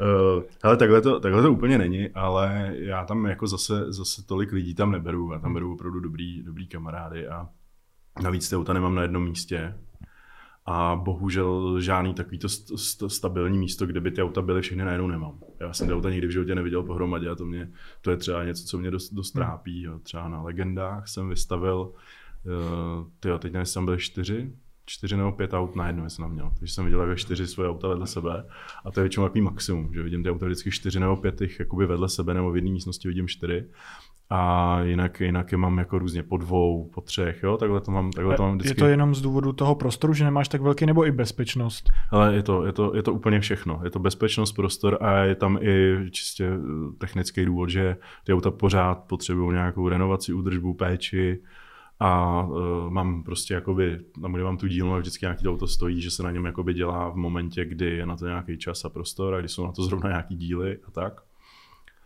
Takže vlastně, když ty auta máš, tak potřebuješ eh, na 10 aut ideálně dva, tři lidi, restaurátory stále zaměstnaný, který se mě furt starají. Pokud máš klasický starý složitý auta. Když si koupíš Porsche 356, tak jsi kladivo šroubovák. Tak to si píšu. když si koupíš, když si koupíš Aston Martin Lagonda, tak potřebuješ letecký inženýry a hmm. je, to, je to dost průšvih. Jo. Takže eh, jde o to, jaký auta sbírat. No. Samozřejmě jako čistě, čistě investiční auta kupovaný z nějakých pragmatických důvodů jsou často ty Porsche, protože jsou prostě primitivní a a zábavný a, je to, je to, a drží si hodnotu a jdou jednoduše prodat a mají obrovskou základnu fanoušků a lidí, co to kupují, co do toho investují. Ferrari zase prostě je o té značce, že jo, Ferrari je úžasná značka, ale oni mají větší, větší tržby z kšiltovek a z triček než z aut, jo, prostě a e, to, to jméno Ferrari prostě bylo vždycky pro ně hrozně důležitý a obdivu osobnost Enza Ferrariho, ale uh, on, on třeba o Jaguaru E-Type řekl, že to je nejhezčí auto na světě a proto všichni ty Ferraristi chtějí to Ečko Jaguara, proto je to tak úžasná investice a stoupá to furt nahoru, že všichni, co mají sbírky Ferrari, tak zároveň by hmm. měli mít Ečko a chtějí Ečko, protože tím Ečkem se Enzo Ferrari strašně inspiroval pro všechny ty klasické Ferrari 60. let, včetně aut, které jsou dneska jako nejdražší auta na světě, takže ale furt si myslím, že tam bylo takový to, uh, takový to ego, že, že potřeboval jenom závodit furt, vlastně on to říkal, že, že vlastně on dobrovolně prodal značku uh, Fiatu, aby se mohl prostě v klidu věnovat závodům a i to jako tvrdil, že ty, že ty civilní auta vyrábí proto, aby mohl financovat Formule 1 a hmm. další závody ale má, Aby prostě, aby prostě byly peníze na, na závody. Prostě pro Ferrari vždycky bylo primární postavit nejlepší závodní auto, a dostat od klientů, co si kupují osobně auto, co nejvíc peněz, aby je mohli použít na ty závody. Eh, což je hezký, ale třeba právě Jaguar, i přesto, že pětkrát vyhrál Le Mans a eh, objektivně stavil uh, z Ferrari a z Porsche prostě nejlepší závodní auta v historii, tak zároveň vzal ten motor z toho auta, který vyhrál Le Mans a začal ho dávat do sériového auta, který prodával prostě bohatým Američanům. A to byla jako ta geniální taktika toho Jaguaru, i proto je mi tak blízký, že mám auto, který je krásný, elegantní, luxusní. A mám mě motor, který uh, je v podstatě jako má velmi závodní kořeny, jo, nebo v historii byl často velmi úplně stejný jako s tím, s tím závodním motorem, skoro stejný. Takže to je mi, to je mi jako blízký, no, tohleto. Jako, že je to propojení motorsportu s civilním autem, ale zároveň si uvědomuji, že opravdu, když chce člověk závodit, tak, uh, tak musí na okruh, že musí jezdit závodním autem, protože uh, jako, jestli si někdo myslí, že, že má Lamborghini, že má jako něco rychlého nebo co funguje, to prostě tak není. Jo. To funguje v přímce, ale to funguje, to můžu lítat na dovolenou letadlem a říkat si, jo, teď letím 900. Jo. To prostě není, není jako o tom to není. Jo. O tom ani řízení auta není, není o tom letom, je to prostě o zatáčkách, o apexech, o přetížení, o, o odhadu, že jo. Není to o tom, že prostě jedu rovně a dám takhle nohu. Jo. To prostě umí opravdu každý. Uh, takže mě baví, když to auto má nějaký agilní vlastnosti a když, eh, když má nějaké schopnosti a podle toho uh, i ta odborná veřejnost potom určuje jako v podstatě hodnotu těch aut. Jak jsem říkal, že to je u některých aut mafie, tak to je jaký nepřesný. Jo. Je to mafie, jsou to odborníci, jsou to obchodníci, jsou to lidi, co, co do těch aut investují, ty, kteří o tom opravdu hodně ví. Takže proto prostě M5 E34 je, když, když to uvidíš na ulici, jak si řekne, že to je Bavorák, co vypadá jak žigulík, ale to auto má tak úžasný vlastnosti a každý, kdo, ho, kdo o něm něco ví, tak ho prostě jakoby chce, takže to auto furt jako stoupá. A nějaký svatý grál, nejdražší auto třeba, co, co je nejvzácnější a opravdu se to dává jako Hele, jako největší peníze? Uh, jsou to, je to Ferrari 250 GTO. Uh, a pak jsou takový ty odnože 250 Le Mans a různý, různý jakoby uh, Ferrari tady tohoto druhu ale uh, tam je to, u toho 250 GTO je to um, daný už historicky, že už v 70. letech se objevilo to auto v aukci a vždycky, když se prodalo v aukci, se prodalo strašně moc dráž a už na tu dobu, že mám ještě um, třeba Rolls-Royce Camargue, první vyrobený kus z roku 73, což v té době i v New York Times psali, to je nejdražší do té doby prodaný auto, to nej, bylo nejdražší auto na světě. To mám v garáži. Ale bylo v roce 73. A v ten moment, myslím, že bylo o něco dražší, než bylo to 250 GTO, který bylo v té době jako, hmm. nevím, 10 let stará Vojtina. Závodní. A to GTOčko takhle ale furt stoupalo historicky. Jako v té době, v té době nejdražší na světě stálo 30 tisíc liber. To bylo prostě strašně peněz. Jo. A e, tak jak, tak jak ta měna ztrácela na hodnotě a tak jako 30 tisíc liber najednou bylo jako by 300 tisíc liber, tak k tomu ty auta kopírují tu devalvaci těch měn a uh, inflaci a vlastně všechny, všechny, tyhle ty, e, všechny tyhle ty aspekty. A zároveň k tomu ještě procentuálně to auto rostlo vždycky každý rok prostě o 30, o, o 50 o, a tak dále. Jo. Takže to je, to je fenomén a je to, je to ten fanatismus kolem Ferrari. A to, je, to, je, to je úžasný, že se to děje a daří se to závodním Porsche a daří se to i třeba závodním Jaguarům z těch 50. let. Prostě ty auta, co, co mají nějakou uh, souvislost prostě s motorsportem. Jakmile to jezdilo vytrvalostní závody, jakmile to jezdilo Le Mans, nebo je to auto z toho odvozený, tak je to vždycky vždycky špičkový a ty, ty vrcholy těch, eh, těch cen jsou vždycky u těch aut, který, eh, který souvisejí eh, vyloženě s tímhletím. Takže je to, jsou to ty závodní značky. Jasně. Jo, prostě, když se podíváš na nějaký historický film Le Mans, tak to, co tam jezdí, tak ty civilní auta od toho mají větší cenu a ta po Porsche 917, když jde do aukce, tak úžasný. Dokonce jsem vyšťoural 917, která byla přímo i v tom filmu, nebo jsem vyš, našel Porsche 917 první, s šasem čís, šasy číslo jedna, a nebo potom je to další level, který má hrozně malou klientelu, ale jsou to právě třeba ty Bugatky, Atlantic nebo, nebo Bugatti Royal, což je prostě sedm, sedm kusů, respektive šest až sedm kusů, protože jedno to je částečně replika. A to bylo nejdražší auto na světě v 30. letech za války ty auta byly poschovávaný, zazděný prostě ve Francii v těch vinných sklepech a tak dále, nebo z jednoho, z jednomu normálně flexu uřezali blatníky a udělali z něj váleční auto a to dneska stojí v, v Mulházích prostě v muzeu a kdyby to auto teoreticky se prodávalo, eh, tak pro mě osobně, já bych za něj osobně, kdybych čistě teoreticky byl v takové pozici, dal asi víc peněz než za 250 GTO. Hmm. Otázka, jestli jestli ta, ta aristokracie, která do těch aut vždycky investovala, jestli ještě existuje, jestli, jestli ty pánové jsou ještě naživu. Prostě bohužel s prominutím takhle to je. No.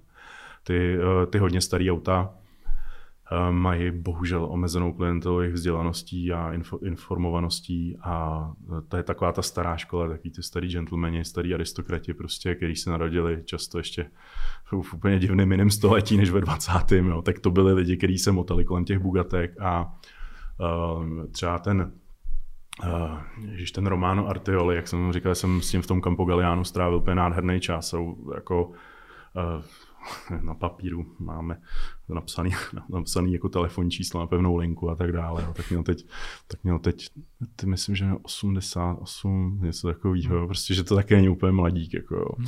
A ten, uh, on vlastně říkal, že v době, kdy Bugatti uh, zanikala po válce, tak on nemohl věřit tomu, že takovýhle fenomén, jako je Bugatti, zaniká. A on si dal jako celoživotní sen, že tu fabriku a to, to logo obnoví, že prostě postaví nejlepší auto na světě a bude se Bugatti. A mu se to prostě v roce 90 povedlo, že tak jako tohle, to je pro mě taková osobnost. Já jsem, jako říkám, ty pár měsíců, eh, co jsem se s ním, jako, co jsem s ním strávil jako odpoledne v továrně, přímo v té továrně, která už je zavřená 20 let, nebo ještě díl. A Um, tyhle osobnosti prostě bohužel už mají eh, šílený věk a v těch našich, jako v těch našich generacích už uh, těch lidí, co by o tom něco věděli, je, je úplný minimum. A aby ještě o tom něco věděli, ještě na to měli peníze, aby si to tam mohli dovolit. Jo. To, je, to, je, to jsou vlastně úplně nejstarší majitele, co znám. Hmm. Jako ten Atlantik, to má ten, teď si nespomenu na, na, na toho majitele, toho módního návrháře, a tomu taky musí přes 90. Jo. Prostě jsou, jako, ale říkám, to jsou auta za miliardy v podstatě. No, jsou jako desítky milionů eur. Hmm. Neumím si představit, jaký by ty aukční čísla byly.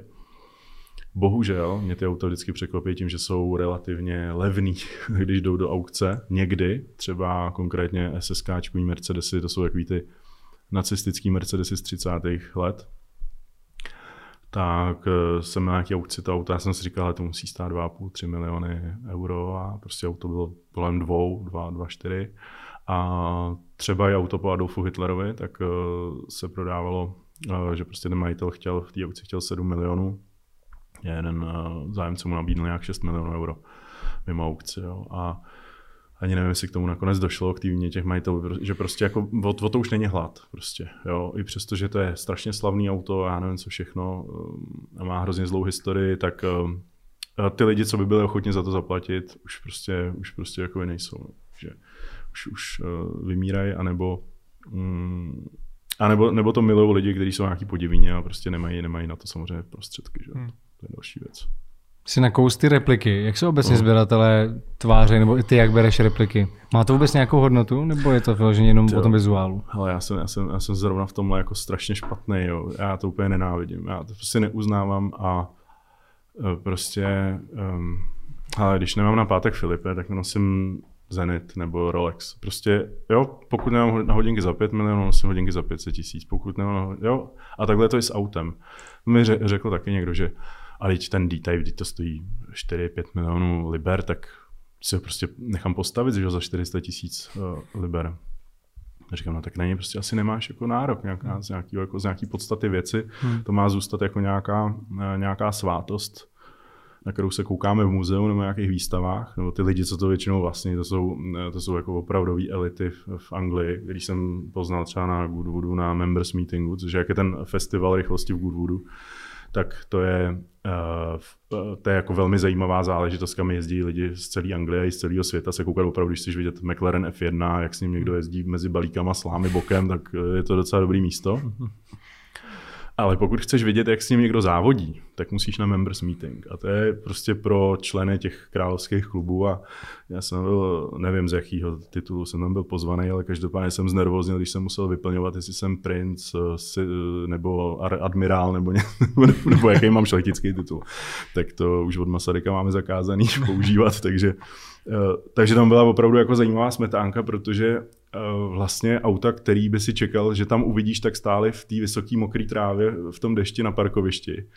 A když se vešlo dovnitř, eh, jako do toho areálu toho okruhu a tohleto, tak tam eh, jezdil třeba Formule 1 po Niky Laudovi, normálně jako ostrý závod mezi sebou, normálně na Goodwoodu na okruhu. Jo, a jezdili tam v tom, byli tam prostě opravdu jako pravá elita britská, světová, prostě jak ty lidi, co mají ty opravdu starý peníze, co, co hodně určují ceny těch aut aniž by si to někdo uvědomoval, tak všichni lidi sám sejdou na jednom místě a um, je to, je, je to jako něco v tom smyslu, že třeba tam vidíš, já nevím, fakt tu 917, co znáš z filmu Le Mans, tak tam prostě to auto stojí na dešti a oni tam fakt s ním normálně jezdí jako úplně kudlu, jako normálně to, jo. Takže já jsem, eh, když jsem závodil, tak jsem právě potom eh, byl tady na té akci a měl jsem takový sen, že bych, eh, že bych si zazávodil ve staré Formule 1 na nějaký akce, ať už je to Monaco Classic nebo, nebo, eh, nebo tady tato věc, tak to je třeba sen, který není jako, že, bych, že by mi stál v garáži, ale třeba se mi to jednou povede, že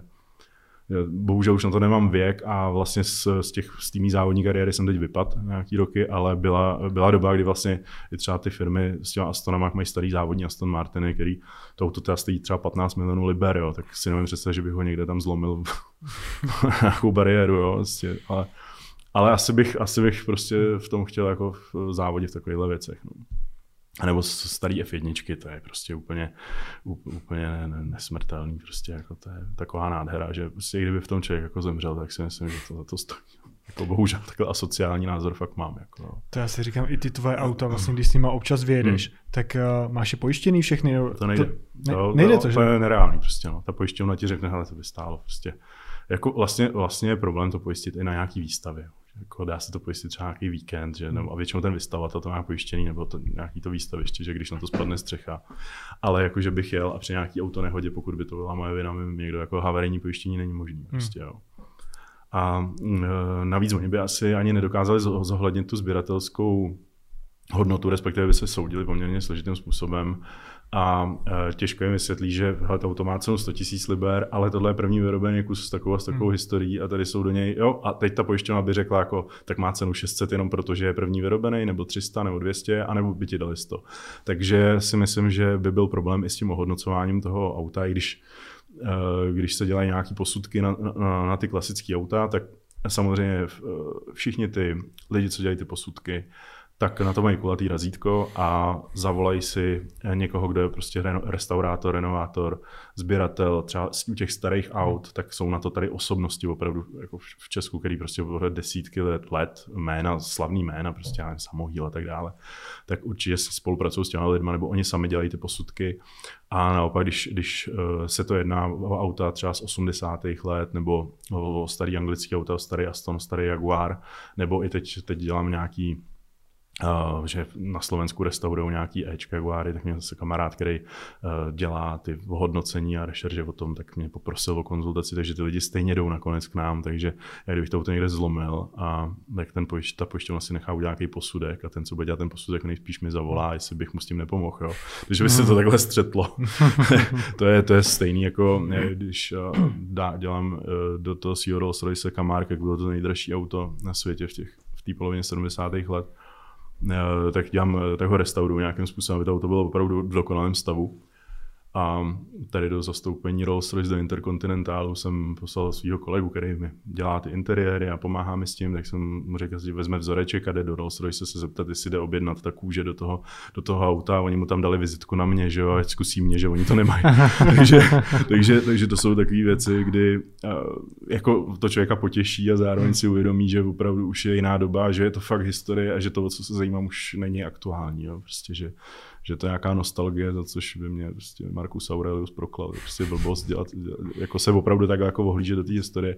A já to nerad dělám, jo, protože já ty auta, když mám, tak já si rád jezdím, rád je používám a beru to tak, že ta věc je tak kvalitní, že když si někdo mohl jezdit v té době, proč bych si nemohl jezdit já. Jo. Samozřejmě už je druhá věc, že je to moc vzácný, že se o to třeba člověk bojí, ale jakože mi někdo řekne, že nemůžu jet na hory, protože nemám SUV a čtyřkolku, tak já nevím, když jsem malý, jak nám táta vozil nějakou 120 škodovkou nebo favoritem nebo čím, tak jsme tam dojeli. Jo, tak. Já si říkám, jestli se ti někdy stalo, že ti to někdo ťuknul nebo škrábnul takhle, když si prostě hmm. to měl normálně venku sám jsem uh, si to udělal svojí nějakou, nějakým nedopatřením. Třeba to XRS, když jsem vezl z Anglie, tak jsem to tak slavil s tím kamarádem a tohle. Tam byl nějaký autobus takových jako holek, že jo, já jsem po nich čuměl, tak jsem čuknul s tím trošku. A já takový jako blbosti Jasně. prostě, no. Zamrzí to. Otáčím za holkama a teď už ne tolik, ale jako, jako dřív jsem se dost otáčel a párkrát se mi to vymstilo, no, tak se snažím se to nedělat prostě. No.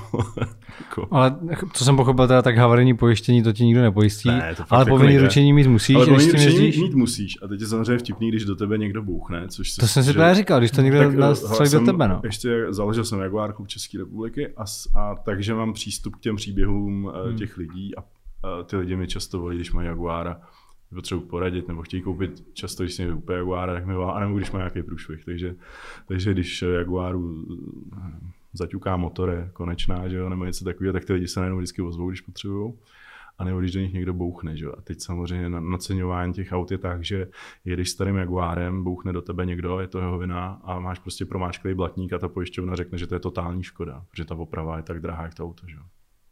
Velmi častý prostě. Hmm. Takže mm, je to nešťastný, no, je to riziko. No a jak se to pak řeší? Normálně prostě se to opraví jako a, no, nebo, nebo na vlastní náklady? Ale na vlastní náklady věč, většinou ty lidi ty auta tak milují, že to nikdy nenechají jako nějak, jako že by to, že by, jak do, jak do, ale samozřejmě, samozřejmě mezi, mezi lidmi, co jako sbírají auta nebo uh, milují, jak tady je strašně moc snílků, kteří jsou úplně nerealisticky přemýšlející lidi, kteří si to nemůžou dovolit. Já myslím si, že když to auto vojetý stojí málo, že si ho můžou dovolit. Takhle to není. Prostě čím levnější to auto je, tím je ve skutečnosti dražší na konci a tím je horší ho udržba. A to prostě to je úplná tragédie. Jsou auta, které mají zápornou hodnotu a ty lidi si to furt kupují znovu a znovu a někde s tím jezdí a pak zjistí, že oprava motoru stojí víc, než to auto stálo. Takže, takže já už se snažím, je, je to blbý někomu říct, ale zase nemůžete dovolit, ale prostě na, na, rovinu, na rovinu prostě je zase dobrý říkat si těm lidem pravdu. Jo, pokud, eh, pokud někdo chce, musím, chceš opět si musím na banány, to je, to je jako slavný přísloví kolem aut, nepříjemný, ale je to tak. Já jsem si to vždycky uvědomoval, proto jsem vždycky, já jsem říkal, budu právník, budu tohle, že jo, budu někde investor a potřebuji hromadu peněz, protože mám rád auta, je to opravdu jako po letadlech a jachtách, to je asi, nebo lodích a soukromých válkách, je to asi nejdražší koníček, co, co může být a hlavně třeba u těch letadel je nějaký limit, jo. když máš nějakýho, nějaký tryskáč, tak to má přesně daný nějaký hodiny a tohle, ale když někdo začne, když někdo začne sbírat auta, tak máš jako fakt jako pocit, že některý lidi se úplně zblázní. Jo.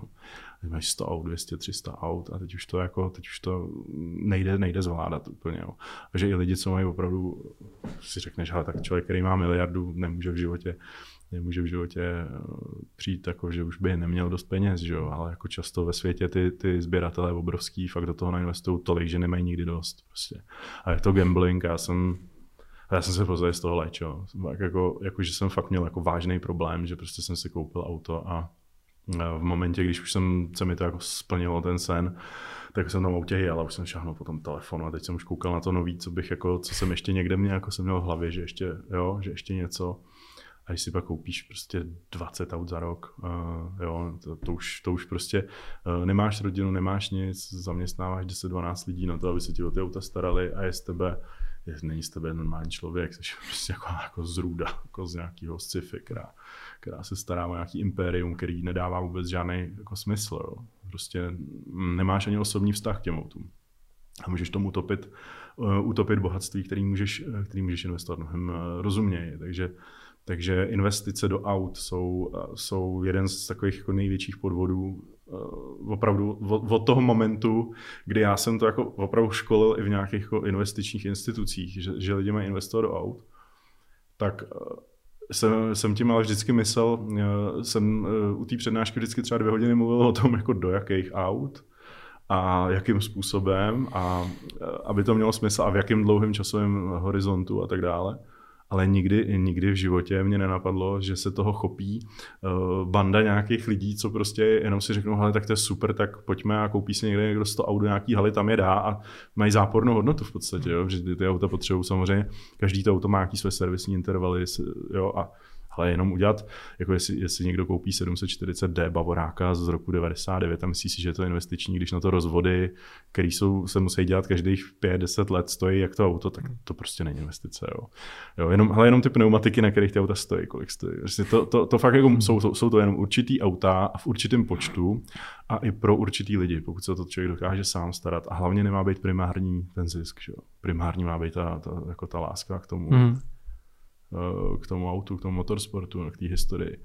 Koupit si něco, co je splněný sen, jo, to, je, to je nejlepší hmm. investice. A jako když, když koupíš auto za milion a ono najednou má cenu 15 milionů, úžasný, že jo. Ale eh, to, to musíš strašně moc vědět. Jo, to, to musíš vědět úplně všechno o tom. To, to musíš tím žít od malička a mít to v hlavě tak, jako když se dítě něco učí, tak ty už si to v dospělosti nikdy nenaučíš, jako ten, co to dělá od malička. Jo? Prostě je to tak ve sportu, v jakémkoliv vrcholovém sportu to tak je. A já jsem od, od čtyř let prostě studoval primárně auta a nějakou jako historii a všechno okolo toho, ale prostě ty auta pro mě vždycky byla jako největší jako, jako vášeň, když nepočítám ženský, jo? Tak, tak prostě ty auta jsou, ty auta jsou uh, droga, prostě absolutní droga a Eh, když od malička jezdíš rychle autem, od malička bouráš někde autem, kradeš auto rodičům a eh, pak, si, pak máš auto prostě v nízkém věku, tak je něco jiného, jako když se někdo fakt jako ve 30, ve 40, v 50 rozhodne, teď začnu sbírat auta, takhle si koupí těch 20 knih, že jo, prostě, který jsou informace, které prostě vůbec bych si nemusel číst, protože prostě podvědomě všechny vím už z dětství ale ještě tisíckrát víc a hlavně tu návaznost tu, a hlavně taky to musíš sledovat, eh, sledovat třeba 10-20 let nebo celý svůj život, sledovat ten vývoj, ten trh a tohle to všechno abys to nějak jako podvědomě dělal automaticky, abys věděl, tohle auto je dobrý kup, tohle auto dobrý kup není. A ne, že to studuješ podle nějakých tabulek, jo. Všude, všude vycházejí nějaký grafy, uh, jako jediný, jediný ten graf z těch má smysl pro ty hodně drahé auta, který udělal Simon Kitson, to je takový jako eh, člověk, který žije v Anglii, je to angličan, částečně ve Švýcarsku, částečně v Itálii a zabývá se jako opravdu prodejem a investicemi do těch hodně drahých aut. Ten udělal svůj index a tam jsou ty hodně, hodně drahé auta, který jako je tam jejich vývoj cen. Jo.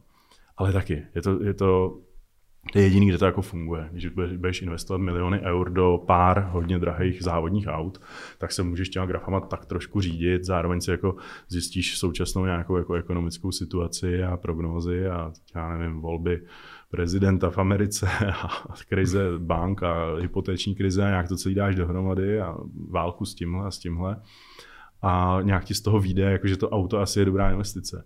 ale investovat do, uh, jakoby do do aut, který, se, který nejsou vyloženě tady tyhle ty závodní legendy, takových těch jako top 10 aut slavných investičních, to může opravdu málo kdo. No. A hlavně to nemá dělat v době, kdy to všichni říkají, že to je nejlepší investice, kdy to dělají všichni, že jo. Všichni v té bublině, já už jsem přestal kupovat auta, jo.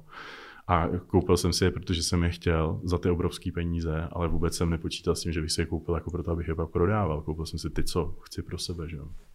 Ty jsi říkal, že to byla tvoje láska od dětství, ale vlastně nestudoval si to jako školy, mm-hmm. že střední to, to byl design, vysoká to bylo právo. Ale právo, politologie nedělaná, teď jsem nějak chtěl ještě, ještě v té politologii pokračovat a, a dělal jsem design umění, což považuji, že to je jako příbuzný, mm. protože mě na těch autech primárně fascinoval ale e, já, já to beru tak, že je to socha, která má i technické řešení. Jo? Prostě je to, je to designový, designový prvek a prostě z, dnešních, z dnešního, dnešních dní se vytratila estetika jako taková. Prostě vůbec už to neexistuje. Prostě neexistuje krása. Všechny automobilky dělají retro, prostě odkazují se na to, co vyráběli v 60. letech a vyrábějí to v nějaký zdeformované podobě znovu. Eh, nebo ty auta vypadají jako nějaký prostě rozbředlý organický záležitosti. Takže, takže ten design, eh, design těch aut jako hodně upadl a, a mě to vždycky fascinovalo. Ta krása těch věcí, estetika, to bylo pro mě primární. Takže já jsem eh, i ten design studoval i z nějakého tady tohohle toho důvodu. A chtěl jsem pokračovat na výtvarnou akademii, anebo, nebo byl v Rakousku, tuším tenkrát byl nějaký technický design, no, což bylo něco jako, že, že bych jednou byl designer aut a pak jsem si říkal, hele, zase jsem realista a já si ty auta opravdu chci pořídit. Jo. Jako, a vím, že v dnešní době už díky všem těm předpisům se ty pořádné auta už nebudou vyrábět a ty nádherné auta, co miluju, prostě jako kopírovat jejich design mi prostě připadá špatně a kreslit nový koncernový super auta prostě nechci. Není to, není to můj cíl, takže já jsem uh, Uh, vždycky měl blízko k politice, k historii, protože to i ty auta strašně souvisí s tou historií a s tím, v jakém prostředí, v jakém kontextu se ty auta vyráběly, jaký lidi s nimi jezdili a Um, takže, takže prostě pro mě uh, studium práva z, z nějakého biznisového důvodu a mě to prostě fascinuje. Prostě miluju, miluju právo, miluju státotvornost jako v principu. Uh, mám, mám tohleto rád a mám rád politologii a historii prostě jak, jak naší, tak všech kultur prostě strašně mě to, strašně mě to baví a vlastně i ty auta si strašně spojuju s tím, z jakého kulturního a politického prostředí pocházejí. Hrozně mě baví vědět, že v tom Jaguaru jezdila Margaret Thatcherová, že Winston Churchill měl takový a takový Rolls Royce, jo, a, a že Kennedyové jezdili v imperiálech a ho teď mám a že mám ještě auto přímo po africkém diktátorovi, který byl největší dodavatel ropy pro Francii a teď vidím to video, jak ten můj imperiál přijíždí s tím bongem před de Gaulle, jo, a teď prostě hmm Charles de Gaulle a Omar Bongo stojí před mým autem. To, to je pro mě ten elizijský pát. Hele, to, to pro mě jako, eh, to mě úplně mrazí, mě to přijde fascinující, že, že se člověk vlastně tím autem trošku jako cestuje v čase a já vůbec si nemyslím, nejsem naivní, že byli lepší lidi a tohle, jo, jako, ale vznikly dvě světové války, ty lidi se chovali strašně, sice, sice byli na sebe milí a otvírali si dveře a tohle, ale všichni víme, co všechno vzniklo za hrůzy eh, v historii v minulosti a nemyslím se ani, že by se ty lidi nějak zlepšili, ale rozhodně si nemyslím, že by byly lepší v minulosti. Nicméně, co se týče estetiky, tak ta kultura a jako vychování těch lidí a to všechno, to mě, hele, mě, mě se to prostě strašně líbí. A přesto já mám rád, pro mě ornament je zločin, že v tom zdaném Vávru se trochu hádáme kvůli té architektuře, jako na, když mám zrovna povolený Facebook, tak, tak to tam jako, jako trochu řešíme. A nějak osobně jsme se o tom bavili minule, když jsme se viděli. A je to, je to tak, že prostě já mám rád vyloženě Adolf Loss a fakt jako Vila Tugenda, ta funkcionalismus veškerý, až po brutalismus, který je jako hrozně odsuzovaný, jo, tak prostě pro mě no, nová scéna prostě Národního divadla je prostě nádherná věc. Hmm. A, a na rovinu, jako tady se tisíce let stavili nějaké kudrlinky a obtloustlí andělíčci a krom pyramid a krom brutalismu a funkcionalismu v podstatě to bylo opravdu vždycky jenom o těch ornamentech a o té barevnosti nebo o té velikosti a o těchto těch věcech, ale že by někdo čistě jako geometricky znázorňoval jako nějaký obsah prostoru a nějak jako zaujmul, zaujmul ty lidi okolo. A, a do toho se hrozně profilují ty auta. Jo. Ten a ta Lagonda to jsou vyloženě jako to je vyloženě bych řekl, že to je brutalistní design, stejně jako ten Imperial je třeba Art Deco. Jako je Chrysler Building v New Yorku je prostě pro mě úplně hmm. nádherná budova. Tak, eh, tak ten Imperial LeBaron, ten model 68, to je vyloženě jako Art Deco na kolech, to je prostě klavír, když to jde s nějakým spožděním u těch aut. Tak třeba spojení Tatry 77 z 30. let uh, a Willy Tugendhat, to, je, to, jsou, to jsou pro mě jako opravdu, že, že si říkám, hele, to je něco krásného, že to nemůžu přežít. Jo. A, vlastně, a kvalita těch materiálů, toho designu, toho, jak ty lidi přemýšleli a hlavně je to při, o přirozenosti. Dneska každý, každý frajer prostě má že, takhle ty obrovský zlatý hodinky, nějaký ty zlatý brýle, že, že přesto není vidět. A má to SUV, že ten Urus prostě a vůbec to nedává žádný smysl. Ani to, co má na sobě, ani to, co, to, co říká. Víš, jako, no aspoň mě, někomu, jo, ať, ať si dělá každý, co chce, já zase v tom jsem úplně liberální. Ale v té době, když něco vzniklo, tak tak, jak to vypadalo, tak to i bylo. Jo, když prostě ta, ta, ta 77 ta tady vypadala jako kapka, tak vám měla ten koeficient odporu vzduchu 21. A uh, to je prostě něco, k čemu se moderní auta jako přibližují až dneska nějakou Teslou. Jo. Bylo to v roce 33. Takže když, když, něco bylo, když něco bylo krásný, tak to opravdu bylo cený, drahý a bylo to z hezkých materiálů. Vystugendat prostě, nebo a v, v ostatní věci. Takhle to s autama, je to takhle s, veškerou, s veškerýma výrobkama, s designem, s architekturou, s domama, ze vším, že jo. Dneska prostě uh, můžeš mít nejlepší byt, moder, nově postavený a uslyšíš tam úplně všechno a bude to hmm. taková jako, ne, nebude to úplně ono a pak si do blbýho baráku z 50. let a jsi úplně v pohodě. Takhle je to fakt ze vším. Je to tak s autama, je to tak s oblečením. To tak. Já jsem viděl na tvých stránkách, že zrovna ten Imperial teďka prodáváš. Ale já ho, on mi nezapadá do té kolekce těch anglických aut. A je to taková jako, jako věc, že když bych ho prodal do dobrých rukou, já jsem měl nějakou komunikaci s nějakými holanděnama. Ale ta cena tam je jasně daná. dal jsem 200 tisíc euro, no. protože, uh, protože si prostě myslím, že to je tak jako není to ani moc, ani málo, je to prostě přiměřený. Jo? Jako, jako eh, říkám, jsou, jsou auta, který eh, třeba eh, Lincoln Continental po Jackie Kennedyový, tak se prostě prodal za milion dolarů. Ale to je Jackie Kennedyová. A prostě samozřejmě prostě ten Omar Bongo je to nějaká osobnost, ale ty diktátoři nejsou teď tak úplně zase, že by potom každý toužil a hlavně on nikdo nemá úplně moc jakoby já nevím, nemá nikdo dost postavení na to, aby v tom opravdu jezdil. Takže jako, že by někdo fakt vzal šoféra a teď jako jel s těma vlajkama někam, to je dost jako... Ten jeho syn? Ten jeho syn mě samozřejmě napadl a uh, já ani ne, neočekám, že by se to prodal. Já jsem tam spíš dal jako, kdyby, že mě zajímá, jestli vůbec na našem trhu v Česku se někdo ozve, jestli, jestli to někoho vůbec jako zajímá. A myslím si, že moc ne. A volali mi prostě lidi z Belgie, volal mi jeden Švýcar, co to auto zná osobně a tohle to. Takže, takže jako já ho zase úplně nechci prodat na západ a úplně ho nechci prodat za každou cenu. Já to beru jako vítězství zase pro naší zemi, že to auto je tady. A hlavně už jsem ho stejně slíbil, že bude v muzeu. Takže bude prostě bude v Jižních Čechách prostě v muzeu těch amerických eh, klasických aut, kde jsou hodně i před války a tohle, tak tam vyrábí mu takovou točnu a bude to tam jako hlavní exponát, takže tam bude od do podzimu stát a já jako eh, říkám, já to tak jako spíš nabízím, že to prostě zkouším, jestli, jestli vůbec je tady u nás jako eh, kupec, ale kdybych ho chtěl prodat, ho dám, kdybych ho opravdu chtěl prodat, ho dám prostě do aukce do Sotheby's prostě v Londýně nebo, hmm. nebo v Paříži, teda spíš bych to udělal, a nebo bych kontaktoval uh, Omara Bongo juniora, což je vlastně dneska prezident Gabonu, s kterým jsem byl teda v nějaký komunikaci, teď to nějak uhasla, na to ani nemám čas to řešit. Navíc oni jsou hodně, jakože tam mluví všichni jenom francouzsky. A um, ten vlastně sbírá, myslím, že Bugatky, Veyrony a tady tyhle, ty, tyhle ty moderní supersporty, takže pro něho, kdyby mi za to dal 500 tisíc dolarů a milion dolarů, tak by to asi nebylo tak moc a je na to asi zvyklý. Takže když to budu chtít asi opravdu prodat, tak to asi spíš jako budu kontaktovat jeho. Ale zajímalo mě, jestli ty lidi na českém trhu mají odvahu, že oni to všichni hrozně obdivují, ale skutek utek. Jo. A takhle je to ze vším tady. Takže No. My jsme se tak docela divili, že ty vlastně na těch svých autech máš eh, třeba anglický poznávací značky, tady na tom dokonce je mm-hmm. pořád ta diplomatická, mm-hmm. jo, prezidentská. Jo, jo. Jak je to s Já myslel, že to musíš dát, když to přihlásíš tady, tak to musíš dát na český veteránský značky, nebo, nebo já, to, já to ne, nemusím vůbec přihlašovat především. To je to zajímavé, že ty to nemusíš udělat. Jo. No, a jak to, že ti zůstanou ty diplomatické značky s tím jako to musíš, eh, to musíš zařídit, no. To jsem prostě...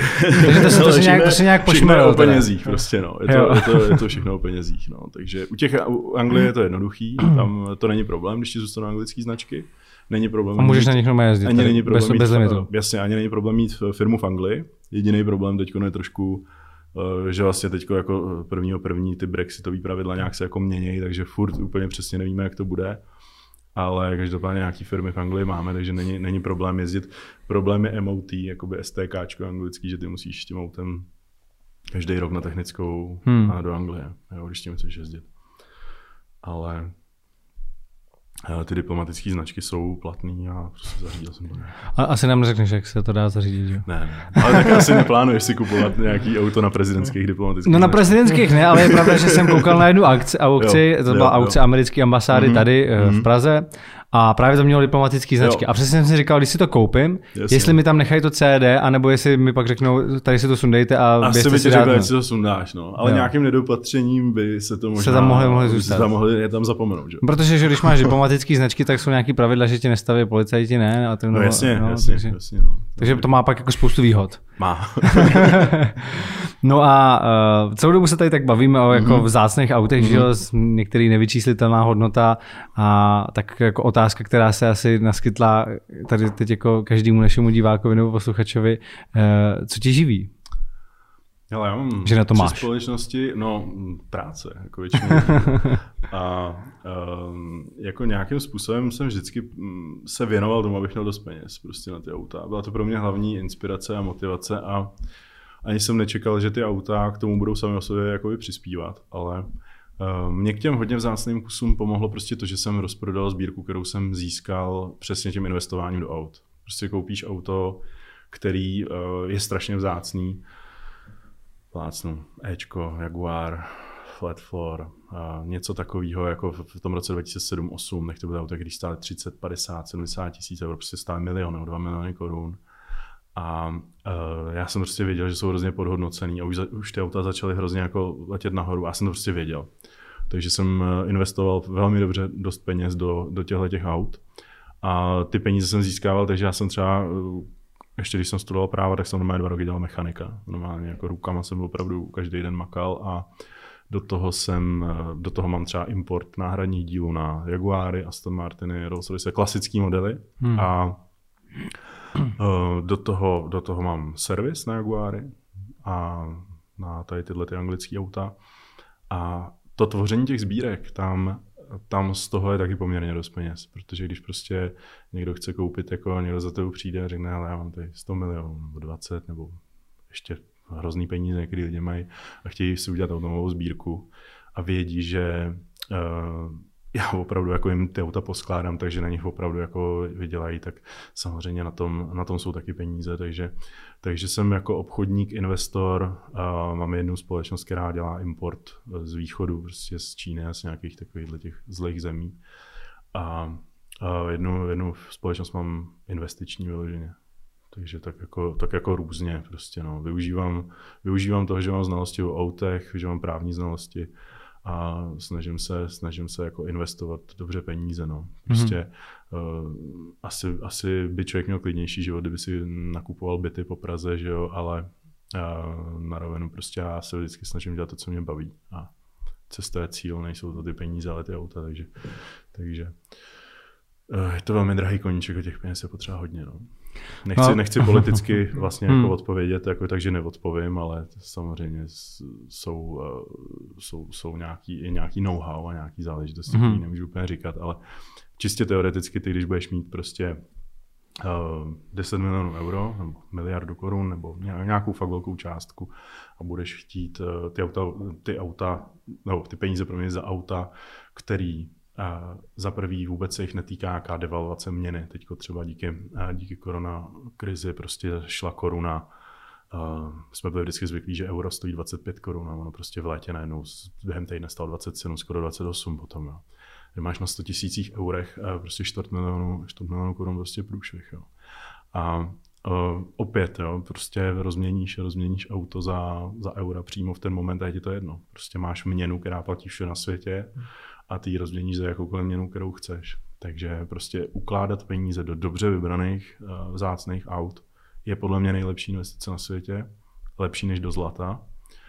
A, ale podmínkou je, že se tom absolutně vyznáš, anebo posloucháš někoho, kdo se tom absolutně vyzná. A v naší republice to je, ale já fakt ne, neznám nikoho, kdo by, kdo by prostě radil úplně správně. No. Hmm. Já se o to snažím, ale zase taky to pro mě není jenom biznis. Prostě mě nikdo jako úplně jako neoslní peněz má. Nějaký má jako dobře, když má někdo opravdu hodně peněz dobrý, ale um, jako, že by to pro mě bylo primární, že bych, že bych potom pro toho člověka jako pracoval a dělal mu tu sbírku, pokud cítím, že ten člověk k tomu nemá vztah, není nadšenec a opravdu si o tom aspoň něco nenastudoval, tak mě to jako nebaví. Jo. Mě, to, mě to prostě, mě to je jedno prostě potom. No. Mm-hmm. Dělat, co chce. No a v jednom rozhovoru mm-hmm. si zmiňoval, že uh, jeden z tvých prvních biznisů byl nějaký biznis na ježáku. to, ale to, a... to je dávná minulost, to, to jsem určitě nikdy neřekl.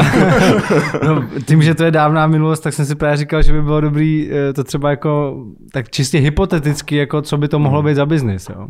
No ale hypoteticky to mohlo být cokoliv, ale já jsem samozřejmě měl, a já jsem měl i bar svůj vlastní, mm. že jako všech jsem to říkal, abstinní jenom alkoholici.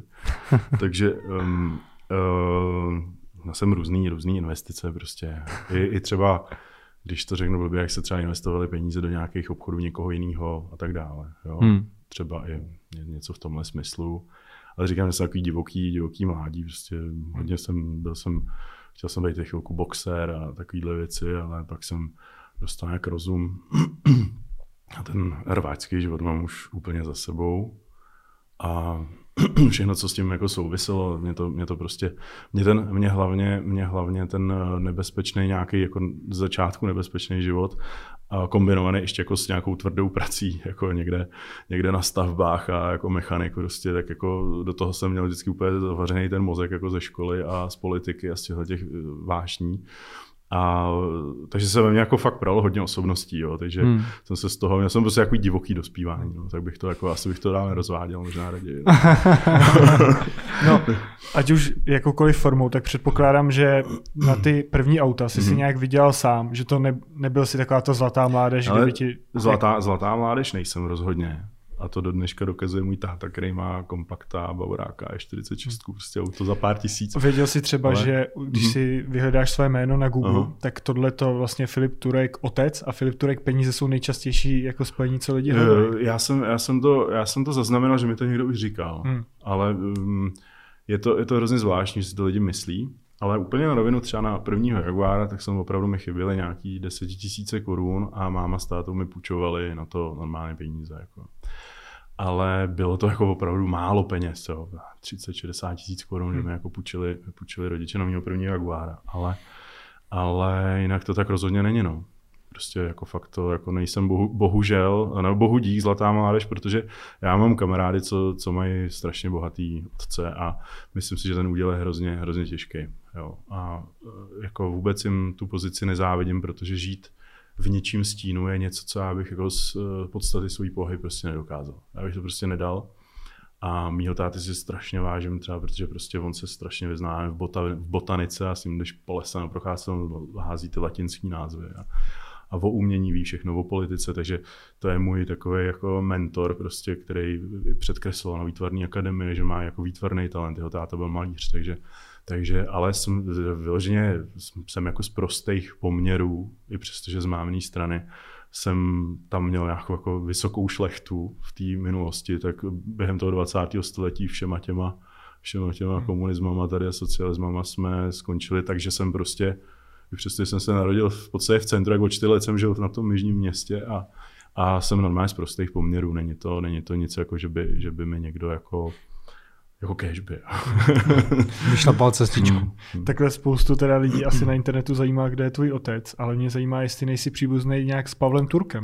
Hele, ta, občas se mě na to někdo zeptá a ta přízeň tam myslím si, že není, nebo nějaká úplně vzdálená, náhodná, ale opravdu není. On for, komentuje Formule 1, já jsem závodil ve Formuli Fundímen F2, jo, takže... Právě to přišlo jako strašná náhoda. Stejně příjmení je, vlastně jasně, jasně. motorsport a ještě jako trochu podobnost. Mm, jo, jo, i, i, i, to jsem slyšel, ale ne, ne, je to, je to vyloženě nějaká schoda, schoda, schoda jmén. A potkali jste se někdy nebo bavili ne, jste Myslím si, že ne, na nějaký společenský akci jsem ho jako zahlít, ale ne, ne, jako ne, nebavili jsme se nějak vyloženě. Takže jako, jako zajímavá, no. zajímavá náhoda, nic hmm. víc, nic víc. Jo. Ale, ale jako baví mě to, baví mě to, že si, lidi, že si to lidi často myslí, že jsem, že jsem zlatá mládež. To je jako opravdu super, protože já jsem v 15, to, jako někde s tím krumpáčem prostě, že jo, furt nějakýma monoklama, jsem se furt někde rval, jako a jako nebylo to, nebylo to úplně jednoduché dospívání a, a a musím říct, že i toho vlastně ještě fakt jako v 21, 22 letech jsem dělal fakt jako automechanika na, na, na nějakém statku u kamaráda, hodně staršího kamaráda, už dneska vlastně nebo dost starší než já který eh, na tom statku měl prostě vyloženě nějakou stodolu, kde bylo normálně jako venkovní teplota, prostě kamenná stodola, prostě bez vrata a tam bylo 30 starých jaguárů, já jsem tam rozebíral a učil se s ním upravovat ty jaguáry, jako poznal jsem, že je mi zima, když jsem celý den jako ležel, ležel pod tím starým jaguárem, jako zmrzlo pití prostě, když jsem se chtěl napít, jo. Jako v těchto podmínkách jsem ještě jako studoval vejšku a ještě jsem, ještě jsem jako dělal nějaký biznis svůj a do toho jsem založil, já nevím, Jaguar v České republiky a, a takovéhle věci. A docela i úspěšně jsem měl promoci třeba jako nejlepší z celé školy a tak dále, jenom bakaláře teda, pak jsem zase, že když jsem studoval magister, na magister, magisterský titul, tak jsem, uh, tak jsem to zase nechal kvůli práci, jo, takže vlastně jsem furt jako takový polo, polo nedostudovaný. Hmm. Jo, i přesto, že jsem dělal i právě i politologii, tak ani jedno pořádně nemám. A je mi to vlastně úplně jedno, protože já jsem nikdy nestudoval, protože bych potřeboval nějaký titul, ale že prostě jsem chtěl mít ty znalosti k nějakému obchodování a vlastně i dneska, když dělám biznis, tak eh, přesto, že máme uh, kamarád, mám kamarády, kolegy, co mají advokátky, s kterými spolupracuju a zabýváme se nějakými třeba případama, tak já si třeba i všechny smlouvy a většinou si všechno jako píšu sám, nebo si ten koncept eh, právní, nebo i když máme nějaký sport třeba, tak si tak si to všechno jako napíšu, nějakým způsobem připravím, jakože mám nějaký povědomí o těch jako právních strukturách, o ekonomických strukturách, o tom, jak co funguje, abych, abych byl efektivní v nějakém biznesu, ale uh, není to uh, spíš, já, já prostě považuji za největší bohatství vědomosti a mozek vlastní, jako, to, je, to je pro mě jako největší, největší moje bohatství, že si, že si prostě umím ukládat hrozně zajímavé věcí do hlavy a vnímat svět kolem sebe, je to pro mě prostě úžasný a fakt v hrozně nízkém věku, jak jsem si vzpomněl ty sny, jak jsem si vždycky říkal, ale já kdybych jako, vlastně já mám furt ten pocit, já kdybych dneska zemřel, tak, eh, tak eh, mě to, jako, mě to nebude vadit. Prostě já jsem si užil tolik jako na tisíc životů jiných, jo. Ať už s autama, s holkama, s cestováním, prostě, tak, eh, tak opravdu jako, kdybych, kdybych teoreticky už nějaký jako potomky a rodinu, tak bych řekl, že jsem na tom životě už víc dokázat jako hmm. nemohla. A tohle je v podstatě jediné, co mi jako ani nechci říct, že chybí, protože jsem se tomu vyhýbal dobrovolně, že, že všechny ty mé přítelky vždycky chtěly hned děti, že už asi od 16 let mě nějaký holky vyloženě jako uháněly s tím, že chtějí, chtějí potomka. A, a ty se úspěšně odháněl. Já jsem úspěšně odháněl nějak jako šikovně, že abych z toho něco měl a zároveň z toho jsem vznikl. No a ještě jsme se vůbec nebavili o tom, o tom tvém závodění. Mm-hmm, tak možná bych tím vzal jedno z posledních témat. A, Jasně. Uh, to, je, to já jsem se dočetl, že ty jsi skončil z bezpečnostních důvodů. U té u formule, teď já nevím, jak se jmenuje. Ale Fan, Fan Demon Fan RM2, tý, týmu hmm. uh, Chaber Motorsport, tak uh, tam, byl, tam byl prostě problém, že jsem už závodil na uh, jakoby v zóně střední Evropy, takže prostě jedeš velkou cenu Rakouska, Německa, uh, Maďarska, Slovenska, Česka a jezdíš mezi novejma Formulema 3, moderníma, který jsou karbonový monokok, která když prostě ve dvoustech jako narazí do zdi, tak eh, zůstane ten monokok nějak jako v celku. A já jsem to jezdil tím Fandímenem, který měl trubkový rám, prostě to byla stará Formule Ford nebo Fandímen, eh, to šasi bylo Fandímen. Ale je to hodně nebezpečný, no. prostě je to jako jedna rána, buď jsi prostě invalida, nebo jsi uh, většinou, no prostě není, není to nic hezkého. A já jsem měl 33 závodů, a asi jenom dvakrát jsem měl formulí Renault, která je karbonová. To jsem zrovna boural. A ještě do mě napálil Němec, který mi málem jako křídlem takhle jako mi líznul hlavu. Jo. Jsem jako takže, takže jako měl jsem párkrát už na mále a třeba jednou v pravotočí zatáčce mi vybouchla úplně nová, nová pneumatika, levá přední v pravotočí víc, když jsem řadil pět, jo, takže jedeš poměrně vysokou rychlostí a najednou, najednou se jako, najednou rotuješ. A teď eh, já jsem jako, eh, čím blíž seš smrti, tím více to návykový, ono to jako není, není že bych uh, měl strach, ale tak člověk má rodinu, že jo, a um, to a ještě můj problém je moje hm, postava, protože prostě, když máš 110 kg a 192 cm a spoutě do formule, která je udělaná v kdo má 60 kg a 160 cm ideálně, že to jsou jako ideální piloti, hmm.